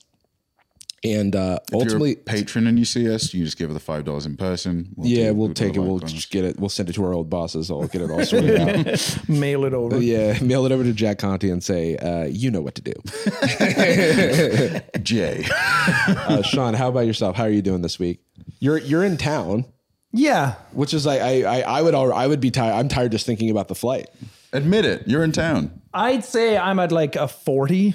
But like a couple of weeks ago, I was probably at 80, Okay, where I was like going through a massive depressive episode out of nowhere, feeling like really burnt out and stressed and Dude. being like, man, my artistry is not like being like enabled at all. And I'm Yeah. like- I have like all these ideas of things I want to do and overworking myself in all the parts that I don't want to be doing. yes, Is And there like then a catalyst for that, or it just turned up? I, I think it's just kind of like been building for a while and it happens every now and then where I, I just go like 100% or 0%. Oh yeah. yeah. Is it are so you mentioned ADHD earlier? Are you an ADHD haver? Oh yeah. So is is that like uh, you're like hyper focused I sometimes? And I have I have diagnosed like general anxiety, health based anxiety, depression, and ADHD. Cool. So it's The- like the I got ga- the the fucking gauntlet. yeah, I got the stew. yeah, I'm I'm a ADHD and anxiety depression kind of guy. But yeah, I, I have a hard time like motivating myself to do things, and I get really into it for like two weeks, and if it doesn't get done, then I'm out. Yeah, Um, so I have like projects that I've been trying to do for a long time, and I always thought that I could like I can do this, and then I can do the coffee, and then I can do like the podcast, and then a narrative project. Right. And I'm like, other people on YouTube can do that. Why can't I do that? Yeah. And then I've been going to see a therapist like weekly since December. Oh, awesome. And I, that's like helped me kind of like reconcile with a lot of stuff and like be like, you don't have to be like that. You don't Right. Mm. have to be like other people. And I I compare myself like endlessly to other people. it's all the, the, time. worst. Well, the truth is, is that they aren't like that. Like the I- idea, yeah, the and idea I- we have of them is just exactly what they've uh, in done. my head. Like I say that to her too, but it's like the idealized ver- the the thing is that I'm not I'm not like I don't want to be them. I just want to like take that motivation, ambition, Right. Like I want that energy sometimes. Like Yeah. I've been dealing with a lot of fatigue stuff and it like bums me out. I, I try to be ki- like, fortunately I've been in therapy for a few years and have like the tools to like be kind to myself Yeah. when I'm going through it. But it is frustrating to be tired and not be able to do the things I want to do. Well, it's the same. It's like you can go to the gym, you know how to get your body in shape, but it's Right. like I'm still gonna gain weight Yeah, when I'm yeah, yeah. like Things in happen. a certain mood. Yeah. It's like no one has it figured out. Everyone's and even the people that I look up to that I like idolize that version. I'm like, all you do is work and you have no social life. Right. And I I like really value my time away from what Mm-hmm. I do. Yeah. What's it for? Otherwise, it's like, it, yeah, exactly. Uh, Yeah. What's it for? And then, You can't take it with you. yeah, exactly. Yeah. And it feeds the hell. soul, I think. Yeah. when when I'll see you there. By the way, Hell is the second place on the podium. yeah, kids TV or whatever is going to number one. yeah. But they're the straight to only ones in heaven. heaven. Imagine. That's how you get in. They like check your social So- place so score. you- Where Where are are you you on plus? Irish social life? Yeah. But yeah, I um being in town is helpful because being in Brighton, we don't have many friends to kind of hang out with, and I I'm someone that like I need my time away from people to like recharge, but I really get a lot of energy from social Yeah. Mm-hmm. interactions. yeah. Um, so when I don't have it for a while, I'm just kind of like sitting there miserable on my own. what brought you to Brighton? Um, we I lived in Ireland. Uh, I, I was 26 when I moved to Brighton, and then I I was thinking like, should I move to LA? Should I move to London? And I I just didn't really know where I wanted to be. I just knew I didn't want to live in Ireland anymore, and LA seemed a bit too scary, a bit too big, a bit too noisy. Yeah. and I didn't know if I would like it, and like trying to get a visa and everything. I didn't know how that would go. We know. So I was like, maybe London, but that also seemed a bit too busy. Mm. And then Felix lived in Brighton at the time. So I went over and visited him for two days. And I was like, man, this is great. Like London's so close. I can just get there in an hour. Right. It's it's calm, it's collected. It's it's a very progressive town. Like there's a big pride LGBT sort of aspect Mm-hmm. Yeah, to it. yeah, and yeah. Pride is like massive there every year. Right. So it's just it It's felt something like I think I take for granted having lived in San Francisco and Los Angeles and Yeah. like these cities. Yeah. it's just like I think the mentality of people is better there, Mm-hmm. and everyone's just chill and doing their own thing, and everything's kind of like homegrown. All the shops seemed kind of cute and Oh, that's cool. Mm-hmm. cozy. Yeah. So it's just it had a really good vibe to it, and I just decided to pull the trigger on that thing. Cool. yeah, there can be some like cultural freshness from tourist towns a little Yeah. bit. Like it can be also a little overwhelming. But Yeah. I grew up in the farmers market capital of, of England, and as, as a In result, where? Oh, hmm. in Stroud. Gloucestershire. Grew up in Gloucestershire way. right, my lover. Another Honeybush great land. day in God's country. I will say, Hot Fuzz is my favorite movie of all time. You're welcome, brother. And Anytime, Um, that's, seriously. that's based in that part of the world. Look, I knew you'd enjoy it. I spoke to Edgar. And I'm like, hey, I'm like 13 and I deserve a movie about me. Here on Sad Boys, we celebrate Edgar's rights and wrongs.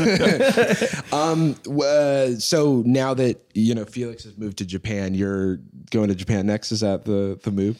Yeah, we want to, but they're theyey're having a kid soon. No. and Japan it's, is- Think Oh, you it's can due slide in very there. Oh. soon. So, um, Because you were going to They- be they, they the could maybe kid. adopt you. You were going to be the kid. Yeah. um, Is yeah. it- It, it, would you admit, by the way, that on the way to here, you may have, we, Jarvis told you that we were on a different floor than we were on the party a little lower down. You did say, good, less stairs Less for daddy. for daddy. yeah. Yeah.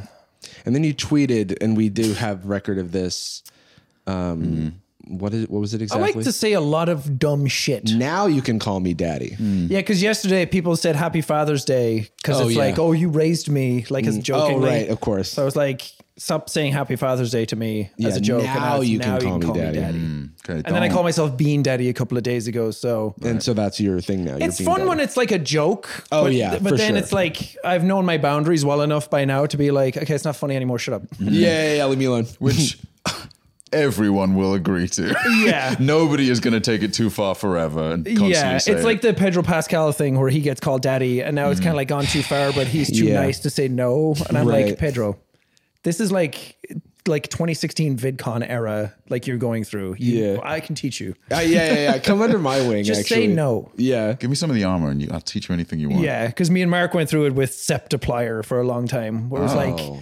like you kind of like I'm sure you guys get like shipped together and You know. I don't want to check. yeah, sometimes I think, we, but I don't think wanna check. so, but we don't want to. Ch- I believe uh, I've blocked AO3 for myself so that I don't Yeah. have to read it. It has to be Twitter, and then we'll see it. But no, yeah, maybe, maybe the like overly shipping era is kind of done. There's enough discourse about it now where people are like, "These are real people. Maybe shipping real people." Mm. They is just a all move." moved to the Minecrafters. right. Oh, yeah. I mean, the, the shittier part is just any time there is a non male in the commentary space and they do any uh, collab with a guy, the dating. That's like the, Yeah.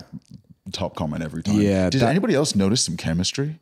Between God. two friends that have known each other for Jarvis years. smiled at her. I, th- there was a, They're laughing. I, a comment recently on a video that I did with one of our female friends was like, her hair's wet. She they clearly just got out of the shower together. I was like, what is going on? What on earth? What the yeah, hell is yeah. happening? you know the the toxic masculine thing I was talking about a little bit ago. Yeah, yeah. yeah, but we we got shipped together a lot, and then it was kind of like fun, like a bromance, like we're good friends kind of thing. Sure, and then sure, you sure. like lean into it a little bit and like Sure. take like little cute pictures together, and then it just like went way too far where I like. It was just like pictures of us fucking all the time. Well, because at the time too, when it, I think that is such a weird outcropping of behavior where it's like new and interesting, and it's like, oh, whatever, this seems harmless, and then you realize the harm, and you're like, oh, The joke Yeah. is imagine if I was gay. yeah, Wouldn't that be funny? Um, so we kind of like shut that down, and then people were respectful of that and kind of like stopped doing it. But it's like, yeah, that was a weird era, and that that was that's not just like us learning our way through it. That was the internet learning their way through that space. Mm-hmm. right, And it's always done, w- well, usually done with like pretty innocent or positive intent. It's people that genuinely Yeah. enjoy exploring that, but then like, it's fun to play into it. But then also, Yeah. when is it queer baiting? Yeah. And when is it kind of us being post ironic, sarcastic? yeah. Like, and I think Dan and Phil talked about that too, with like, They were the first era, like Ian Right. and Anthony as well. Yeah. right, yeah, wow, yeah. and now, Anthony and anybody that goes on his show ever. Yeah. Oh, Did of everybody course. notice just the, the vibes on this one? Yeah. Yeah, but now it is like the internet now know like, oh, if they're real people, we shouldn't do that. So, Mm-hmm. Which is, I mean, progress. yeah, the internet's like learning its way through it as yeah, well. yeah, yeah. Mm. Probably partly Tumblr's lack of relevance as a platform. Maybe. Yeah. That Once they took helps. the porn off that, everyone was like, yeah, fuck this. Yeah, this for? is so weird. I have a question for you. Uh, do you ever get tired of being loud in a video? Yes. Like the character of it. yes. I think that that was like my first after the five year mark Hmm. where I'm like, I don't know if I'm me anymore or if I'm like a character that I've curated. Because the blending of like Jack and Sean was like non existent. It was just the same person. Right. And then I'm like, there was a clear divide somewhere that happened. And now I'm like, I like, s- I flip a switch when I go into a video. But even like I was watching um I I was watching you react to like uh this is a blast from the past, but it was like adults react, like those Fine Brothers Mm. videos. Adults react to Jacksepticeye and then you reacting to that. Yep. and like it was so interesting to see like you're like, yo, yeah, it's like the cartoon of me. Yeah. Like they're they're reacting to that. But then all, obviously there's the person. Yeah, there's Sean, there's Jack, and then there's the evolution of that over Yeah. time. Cause obviously, like if you watch a, a 2023 Jacksepticeye video to like a 2016 Jacksepticeye video, there's Very different. a, a, a, a maturation that has occurred. Yeah, I think some of it is not good why I got to that point because I think a lot of it was that was just my natural personality, and I was like loud and energetic and excitable. sure, sure. And I think at some point, enough people were telling me that it was annoying that I was insecure about that. Where it's like it, it wasn't that many people in the grand scheme Hmm. Right. of things, but I kept hearing it Of course. consecutively over years that it started to just like wear me down. I know what you mean.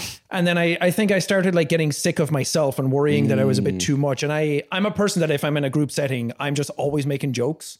And that's like, I just- mean, it's great. that's just how I am. But there's always somebody that at some point is like, always a joke, huh?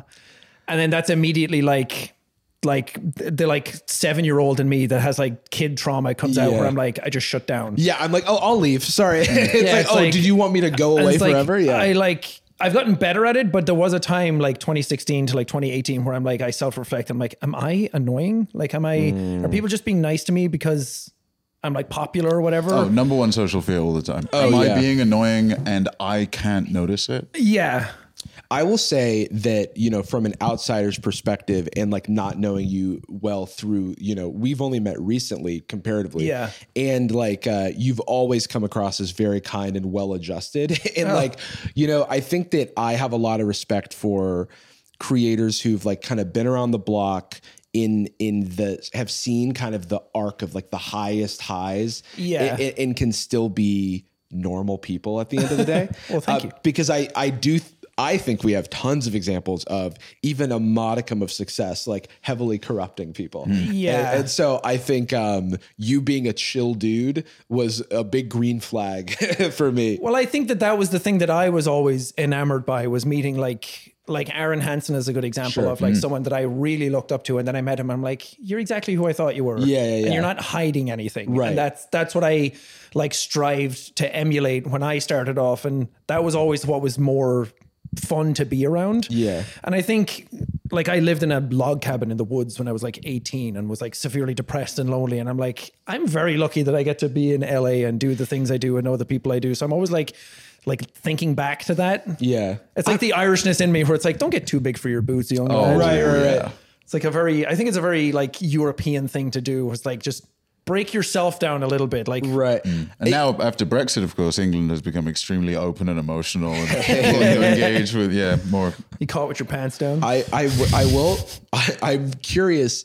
Uh, this, I only I have only a few pieces of information to go on, but I'm wondering how you end up in these situations where you're isolated from society and depressed.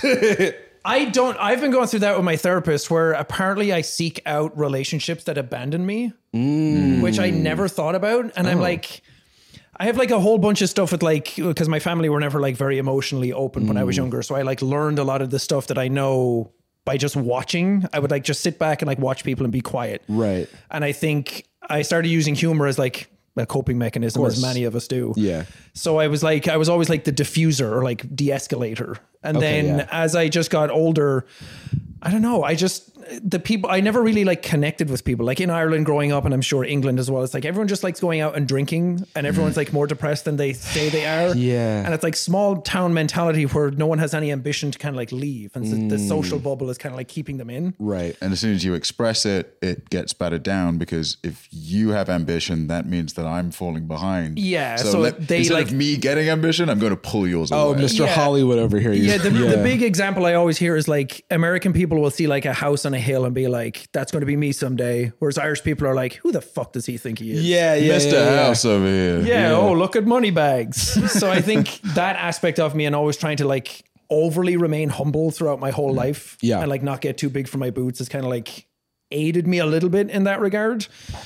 But yeah, as it's a slippery slope though because i uh, just have always been a very self-critical person and i think that's been great for pushing myself but it's also a double-edged sword in that i can turn on myself and just be really mean to Yeah. myself and it's like oh stop that you're not this isn't productive to do this like Yeah. little survival you know you think you're pro- like um you think you're gonna make yourself more uh, palatable to people by kind of criticizing yourself so that no one else can criticize you. You can catch Yeah. everything that everyone else is going to say, but at the end of the day, you can just be mean to yourself for no reason. Yeah, and it's also hard to celebrate your wins because it's like I don't want to be cocky or arrogant. It's like Yeah. if it's good, it'll talk for itself. Sure. Yeah. But I think my stuff comes from like having a family and like two older brothers that I was all trying to emulate and be cool to and like really try and like look up to and aspire to be. Are you the youngest? Or the Yeah. okay. Okay, so cool. any of the like male relationships in my life, I treated the same way. So it was always like I, I was always looking for like big brothers in my Mm. yeah, life. yeah, yeah, yeah. And then sometimes I meet people that don't live up to that, and I'm always like trying to fix people, and I'm a people pleaser, and I, I keep trying to like match myself to what they need rather than like figuring out what my own needs are. And it's only within like the last like two three years that I really like don't do that anymore. I mean, Um, that's amazing, like growth, and it's al- also like very great to recognize that about yourself because it's like it's all, we're always on a journey, you know. yeah it's it's trying to like um not to like put a dower on the subject but it was it was a lot of like my dad passing like a couple of years ago which was like like I was never like hugely close to my dad and like we didn't share like a hugely emotional bond but when that happens like I think every person goes through it like the parent you sort of relate to Right. Mm-hmm. you kind of like see yourself in that and then I was like okay what were his aspirations what were his goals was he happy Mm. what were his dreams what was unfulfilled what was left on the table Yeah. and I think I was trying to like start living my life a bit better to be like, okay, I have health issues. I should get those checked out. It's why I got checked for ADHD, all that kind of stuff. Right. Right. And I was like, okay, try and like, I got big into like stoicism and philosophy and like dismantling like my manhood in a way. Mm. Yeah. Yeah. Yeah. And like, just really trying to like, like pare myself back and figure out what was going on and what made me tick. And I think I really had to like destroy so many aspects of me to like build it back up and figure out like Mm, what was behind it all. Ego death is the only way. It's almost like a shedding the arrogance a little bit. Yeah. Because ultimately, that bad behavior of saying, I need to please people or I need to adhere to certain masculine values or something along those lines is just assuming that you are right. Mm. Yeah. Like, I know what this person needs to be pleased by, whereas in reality, the healthiest thing to do is be like, I'm a fucking idiot. I'm like anybody else, I'm dumb. And they, I don't know what's best for me. Sometimes a professional is what helps with that. Sometimes just self reflection and some life changes. Sometimes it's all of it. Yeah. And a, a big one for me was that like kid energy that I always had because I always as the, the older I got, I was like, man, I'm just immature and I'm like a fuck up and I'm kind of like too goofy for my own good. Sure. And it helped with YouTube, but then I was like, I I- no, I need to be mature now. I need to be like a man. Right. And right. then I was talking to my therapist about it, and I was using like the Jon Snow quote of like "kill the boy and become the man." She was like, Right. Right. no, like you can be both. And like a good way of thinking about it is that you always have like two ages within you. And me and Aaron were talking about this when he was over in Brighton that it's like like what would what would you consider each other's like kid age to be? If you were to say like there's an adult version of you and a kid version of you, how old are each of those to each other? Okay. So Jordan's adult age is like forty-five. More or less, yeah. Yeah, and then kid age, thirteen.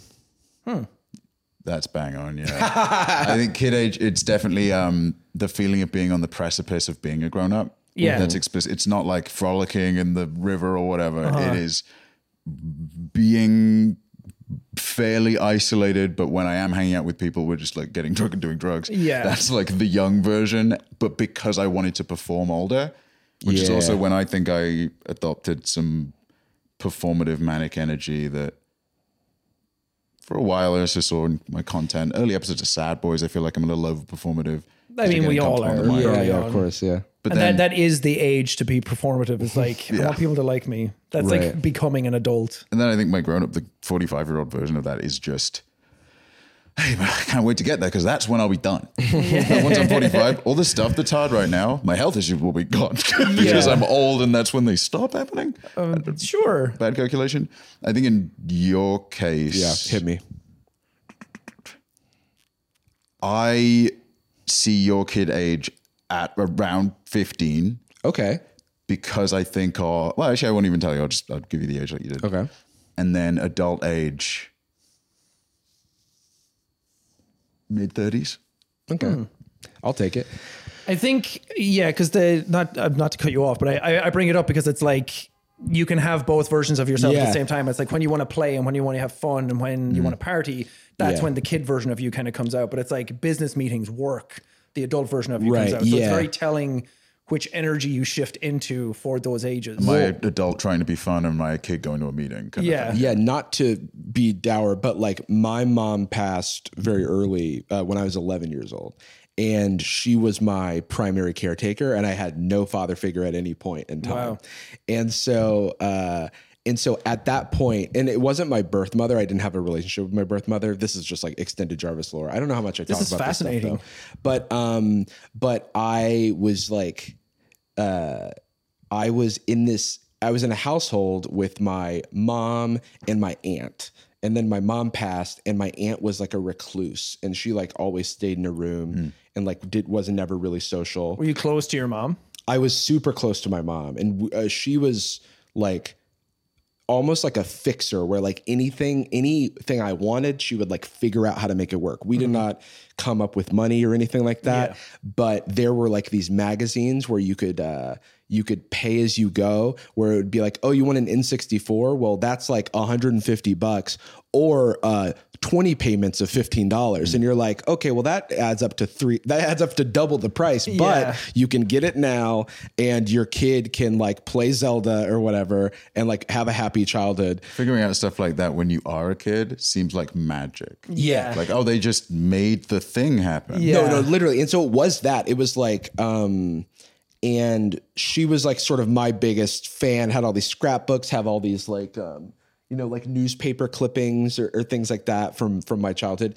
And and then I was just a shitty little kid with undiagnosed ADHD. So I was always like, I don't want to clean my room. I'll get to it in a minute, Yeah. blah, blah, blah. Uh, you know, ADHD, like intense. Uh, I don't know if you guys experience this, but context switching is very difficult. Mm. Oh, so, yeah. like, there's if two I, events in a day. yeah, yeah, yeah. So it's like if I'm like playing a game and I need to not be playing the game and doing something else, it feels like physical pain where I'm like, I don't Yeah. want to do that. Yeah. Um, but when uh, my mom passed, I didn't really have some someone or something to fill that role, and the things that adults always told me was, "Oh, you had to grow up so fast," Mm-hmm. and so I think there is a part of me that I feel like I've in a way had to be independent since I was I like kind of had to raise myself since I was like 12. I had caretakers and people who were like looking out for me, but on a day-to-day basis, people who were there was nobody teaching me lessons about life Yeah. or t- taking me under their wing. I was just having to siphon that information from other people, from friends, from their parents. Like nobody was telling me I needed to apply to college, so I like ended up i fortunately was like really good at like uh school uh just like the good side of my adhd like i didn't do homework but i scored well on tests that kind of thing where um where I had uh, I was around people whose parents really cared about school, and they were like, um, they were like, "Oh, you're gonna do these things, take these tests, apply to these colleges," and I was like. Okay, so I'll, let me. Okay, so I'm going to take these tests. and I'm going to apply to these colleges. Like I was basically like emulating other people around me because I didn't know what to do. Yeah. Um, and I still, th- I think that at this point in time, and especially like when I first moved to LA, I had this big like, what is my life about now? Because I'm not surviving anymore. Uh, like when I first paid off my student loans was the first moment that I was like, what do I actually want to do? So I went and worked at like a s- Patreon was a startup at the time, not a financially wise decision. If I hadn't paid off my student loans, but like we had had some degree of like financial stability, and I was like, oh, I'm going to take a pay cut and work at a startup that is has a mission that I care about. You Yeah. know what I mean? and uh, and like doing YouTube is like okay now I'm taking these like riskier moves that are not about surviving that are not about you know just um, keeping the lights on because I was my financial safety net I was my safety net in all ways because there's not anybody in my family that I felt like I could rely on Yeah. and so that's weird because like now I'm trying to figure out what life is about. Like, it, Mm. it- Yeah. it- you know, and I I think, and so I do think there's like the the kid in me that is um like me just like getting excited and playing my Game Boy all day, Mm-hmm. and then there's like the adult where it's like I I will solve. I will like make sure there's food on the table some way or another. You know what Yeah. I mean? Um, so yeah. Yeah. For me, apparently my ages were 40 and seven. Ooh. So I'm like a very young kid at heart. Yeah, yeah, And yeah. I was like, yeah, that's uh, seven years old is when I like consider like my childhood. Right. Like other stuff happens around those ages, but it all consolidates into seven. Yeah. And that's like when I was playing PlayStation, Game Boy, go climbing trees at the back of my house. Yeah. I think when there's when there's the stakes are so much lower. Yeah. I think if that's the scenario, maybe there's like closer to like ten. I feel like 13 is the moment I started realizing I needed to not be that. when you had to Mm. think. But I don't. It's weird. I mean, it's not weird. It's unsurprising how much of it is tied directly to when your parents were the most responsible for you and when they felt the most magic, right? Yeah. not to plus one. I know we're talking about parent stuff, so I'll I'll throw in um, my I don't know, don't know my dad, but the my mum was always like the Rizzler, right? She was doing exactly that, fixing problems. That's what she's very good at, still to an extent. But she, I don't really understand a lot of my childhood. I know we moved a lot, and then she had a lot of different jobs and would like start a business, and it would go well, but then something would change, and that would wrap Yeah. up. And I don't know if she had mental health stuff related to it, but you know, based on how fucked up my brain is, quite likely Yeah, probably likely. Yeah. but uh, you know she's northern, so she's from Newcastle, so no fucking universe you're getting There's tested. no one comes out of Newcastle Oh, alive. You, you don't eat you, you, you eat wheat, you, and you back away from like uh, three syllable words. There's no. She was so like uh, a very progressive person and very open to that and cared about stuff and was very proactive about my health when I Mm-hmm. was sick as a kid. But something she was very uh, i think results oriented for her own self-esteem so it's like well i'm going to do this and then the success or failure of that will dictate what i do Yeah. next and if i'm as successful or, or not and in retrospect you know it's, it was messing with her head as much as anything would mess with any of us but she had she was a charmer and in front of me she was you know invincible and then as i got a little older we didn't so much drift apart but i just became you know kind of a little shit it's just away a lot and and and context switching was tricky and stuff but we we're always relatively close moved to the us saw a lot less of her but always stayed in touch we've always been very close then moved back to the uk for covid so what, was it, seven years later or whatever i was 20 five, maybe. Moved back to do visa stuff. COVID happened, got stuck for two years. During those two years, she had a stroke. Now she has dementia. That is like a little, a little older, and also is it grieving? Uh, you know, that's its own question mark. But it that feels almost like an adult switch age, not because all of a sudden I don't have support.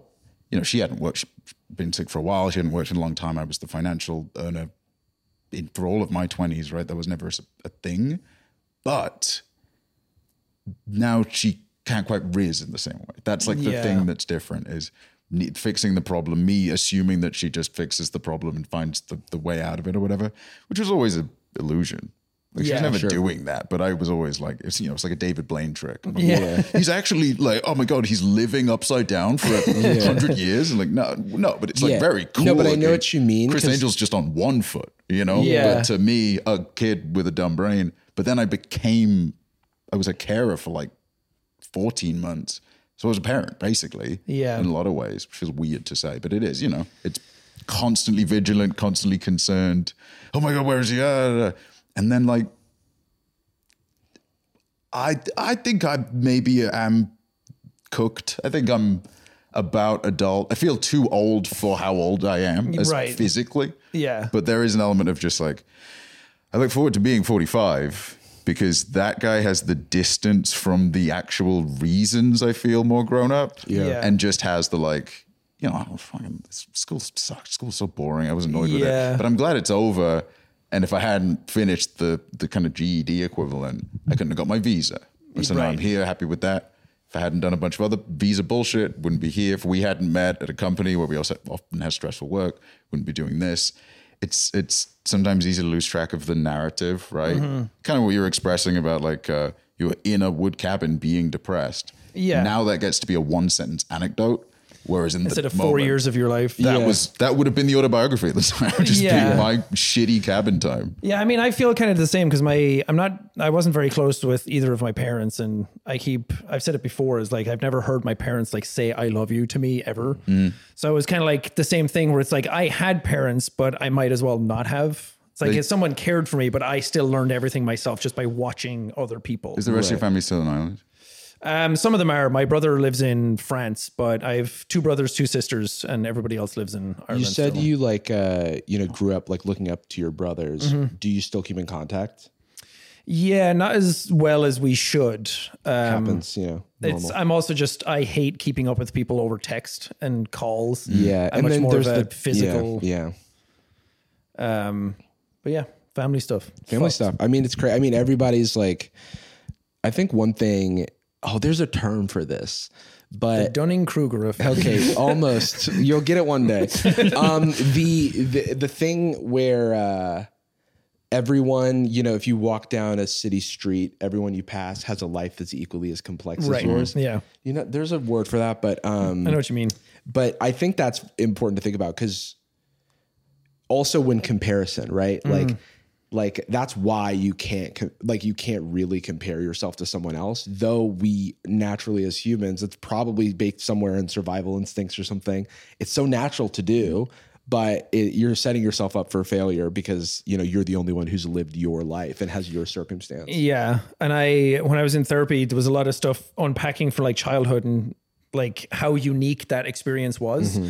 But I was like, oh, I, I never really talk about it because I was like, yeah, everybody has stuff they go through. And my therapist was like, almost no one goes through this, what Mm-hmm. Yeah. you went through. And I was like, oh, also this is your time to talk about your stuff you know what i mean because in in society you may not want to here we go talking about society again in the re- in the regular world he's in his Joker arc right now. yeah You don't know how he got these scars? yeah in the reg- Emotional. Emo- what do you like these emotional scars? You can't see them, but I'm just, I've got like a weird I'm fucked situation. up. Yeah, I'm Jared Leto style, twisted. you don't lead with your trauma and the shit that you've gone through, and more often than not, you're gonna like downplay it in a in a context with another person. Well, yeah, it's because it's just a bummer. It's a if you- bummer, yeah. If you just bring it up out of nowhere. Right. But in therapy, like we have those, we like have done those repetitions so many times that the natural thing is like, so let's talk about you. Oh, we don't need to talk about me. I'm your therapist. You How- literally how have are you to talk doing? about How's yeah. your kids? Kind Yeah. of misunderstood. Like, they have to remind you what asking, how are you, actually means. Yeah. As opposed to, I don't know, is there an equivalent of like, uh, like it- wh- where I'm from saying, like, You all right? all right? Yeah. Farmer, think you're it's, right. uh, That's like, hey, how you, how's it going? It's top of the morning, Oh. actually. Yeah. Is it- but Shout like out, a- plug, plug, plug, merch, like merch. the, the quickest one syllable like technically i'm asking it you all right but to s- reply with anything more than like hmm yeah, yeah How are you? would be so fuck yeah How how are you? How going? Oh, great. you will. Oh, it's so not. How's your mat?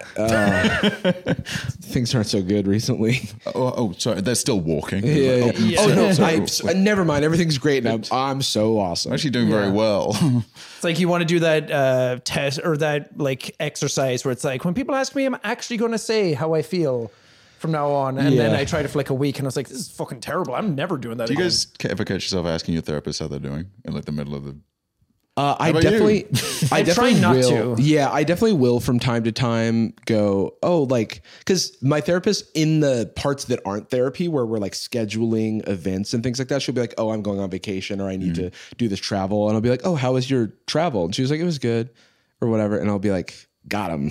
Now, now I'm will. your Now I'm the therapist. yeah, you yeah. have to pay me I um I have a I have a thing where I like always try and make people laugh. Um, I guess it's called being happy. um, but I, oh, in the therapy sessions, we talked about that as well, where I'm like, I like throw out like zingers, and she doesn't laugh, but she does it on purpose Yeah. Mm. because it makes me uncomfortable. And then I was like, oh, so that's what it's like. Whoa, weird. Yeah, I'm definitely feel like I'm performing sometimes for my therapist. Where Yeah. I'm telling a crazy story that happened to me. Yeah. Yeah. I, I finally got like actually honest about things where I'm not like, this isn't going to get back to anybody. I think that's a YouTuber thing as well, where it's like, right. self-preservation Yeah, but it's also like I don't know who I can trust, who I can like Oh, yeah. really be real with, Right. Versus like I'm just telling you like the surface level stuff. Sure, of course, yeah. Who's it going to get back to? Right. yeah, your therapist is actually uh, d- fucking Keemstar. we rip our mask off Yeah. to reveal two Keemstars, each Um, smaller and less pleasant than the last. Love him. Got to come on the show, Killer Keem. Um, oh, please don't. So I think it's cool that um, you are enjoying therapy and it's like a relatively recent development for you. Is there anything you would say to someone who's like on the fence about something like that? Or even if it's not therapy, taking their mental health more seriously? I think just that old anecdote of like it gets worse before it gets better. Mm. I think you really have to like I think you have to open up those wounds. There's there's scars and wounds and scabs that you have that like just will never heal unless you really poke at them and Right. figure yourself out. And I I'm a firm believer in like breaking cycles of like stuff that your parents did that you probably shouldn't be doing. Yeah. Or I think we're in this like uh, like cultural zeitgeist shift where like mental health and everything and like sexuality and everything is all being explored so much more. So I think now is the time to kind of like get into that and just figure yourself out. Figure out how you tick. Because the thing that like clicked for me was that figuring out what makes you happy should never be external. Mm-hmm. So it's like, oh, playing video games makes me happy. Well, what if someone takes away video games? Right. Uh, Being with friends makes me happy. What if you all your friends die? Right. yeah. It's like you have to is that a figure out threat, ways bro? of like. Yeah. You're gonna- I he's think gonna it's like think a of my video Buddhist games. thing that you Right. Mm-hmm. figure out like the inner piece of it all and like what makes you happy when you're on your own. You should be able to be on your own and be happy. Yes. I mean, that's, I think that's really valuable. Yeah. And I- um, I know some people don't have necessarily either financially or logistically have access to in person resources. Yeah. But it's you know, it's tried to say, but there's a lot online. There are there are genuinely a I'd, I'd say if you're willing, if you have an Audible subscription, or if you're willing to shell a little bit, um, the book "How to Think Like a Roman Emperor" like changed my life. Really? Oh, Which cool. is about Marcus Aurelius's meditations. Reading the meditations is a fucking nightmare because yeah. it's all written in old shit. You have to decipher Yeah, it yeah, yourself. yeah. But this other book, which Felix actually put me onto, was like not only does it give you the history of him and who he deals with, but you can just skip those sections and get to like how to deal with anger, how to deal with Mm, grief, how to reconcile with death. the, how oh, the to, book like- itself is like structured in a, like appropriate English, modern Yeah. readable English, and then it's just the meditations And you, themselves. you figure out that Stoicism, which is what it's about, is what modern day therapy is based on. So it's like the Mm. root of it all. It's like they had it figured out way ago. Yeah. I also could recommend um so there's something that I did before I went to therapy started going to therapy was I was going through a breakup and it was like really affecting me and I couldn't figure out why. And I don't know how I got recommended this book, but there's a book called Feeling Good: The New Mood Therapy, which is about cognitive behavioral therapy Yeah. but and it's what by one of the founders of it but reading that book um which you can just like read the book and glean important like lessons and techniques from it or value that could be valuable to you they were valuable to me you know i'm no health expert but you know personal experience and uh one of the most interesting things about it was like there are these like common mental traps and fallacies that we create in our minds, the things we tell ourselves, and seeing them like written down by a dude in the 80s Yeah. made Mm-hmm. me think like, oh, because oftentimes when you're feeling your own pain, you're like, I'm so unique, no one can understand Yeah. what this is. Why would I And then even ask going- for help? They won't know how. yeah. And then and then it's like, oh yeah, part one, catastrophizing. This is where you do this and you feel like this and you say this. And I go, oh Hi, Jarvis. yeah, that's Mm. what it feels like. And I'm like, oh, okay. Well, now knowing that I'm experiencing something that someone's that's actually chapter six, it's it helps me feel like there's progress that can be made from here because it's Yeah. no longer an undiagnosable issue. Um, it's something that's happened before and will happen again. Yeah, the the stoic stuff is all about like you have your own value systems and what you deem it's that's what like your reality is basically. And when other people breach what you wouldn't do yourself, that's where you start like judging people. Yeah. So it's all that like it's all CBT stuff as well. Oh, cool. Yeah. So It's like all the stuff that's outside of your control. Like it can still affect you, but you have to like reconcile with that it's outside of your control. all Right, you have is right. control over yourself and how Yeah. you're oh like yeah. what put it down for me was like the world is not evil the world's not out to get you and the things that happen are not bad it's how you react to them and it's your Right. value system being breached and upset and fucked around with that really infers like your perception of what's going on Yeah, there's this term in psychology uh, called like the internal versus external locus of control. Yeah. And it's like the, if you have an external locus of control, it's like the events in the world are happening upon you Mm-hmm. versus an, in, uh, an internal locus of control is you're affecting the world. Yeah. And obviously we have some balance of that, but it is important to recognize the like agency that you have to affect your own mood and conditions. yeah plus you're you are technically the first love of your life Yeah. or at least can be Yeah. and you're the person who has to deal with yourself more than anybody so Mm-hmm. if you don't love yourself how can you love anything else and that's for that reason like it's why investing in yourself is so valuable because those things are going to pay dividends uh, Yeah. for the rest of your life. So Being And as I- patient as you can with yourself because you would be for someone you cared that much about. Yeah. And I say this like I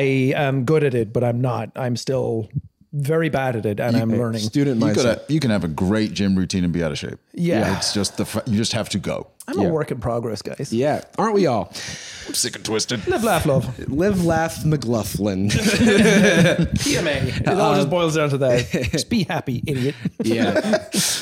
Um, well, uh, thanks so much, Sean, for joining us. This is a wonderful time. Thank you. Um, we are after this going to uh, be doing a little bonus episode, a full, probably 45 minute bonus episode on patreon.com slash sad boys. we end every episode of sad boys with a particular phrase. We, love, love you. you. And we're sorry. Boom. at one of the parties we put up like a big family guy tarp that we found and it, we all separately bought a bunch of family guy stickers and in neither case was cleveland included anywhere Why wasn't he there? it, it almost feels like he was removed because there's a bunch of absent space right. joe is there quagmire is there lois was was mooning and taking up a surprising amount of the frame doing so a bunch of characters i don't remember but not like the one black guy Gucci girl, Gucci girl, how you doing? How you moving, girl? Moving, girl, how's your day looking? That future girl, future girl, yeah, we on now. Take my money, go away, how you want it? Get you rich from me.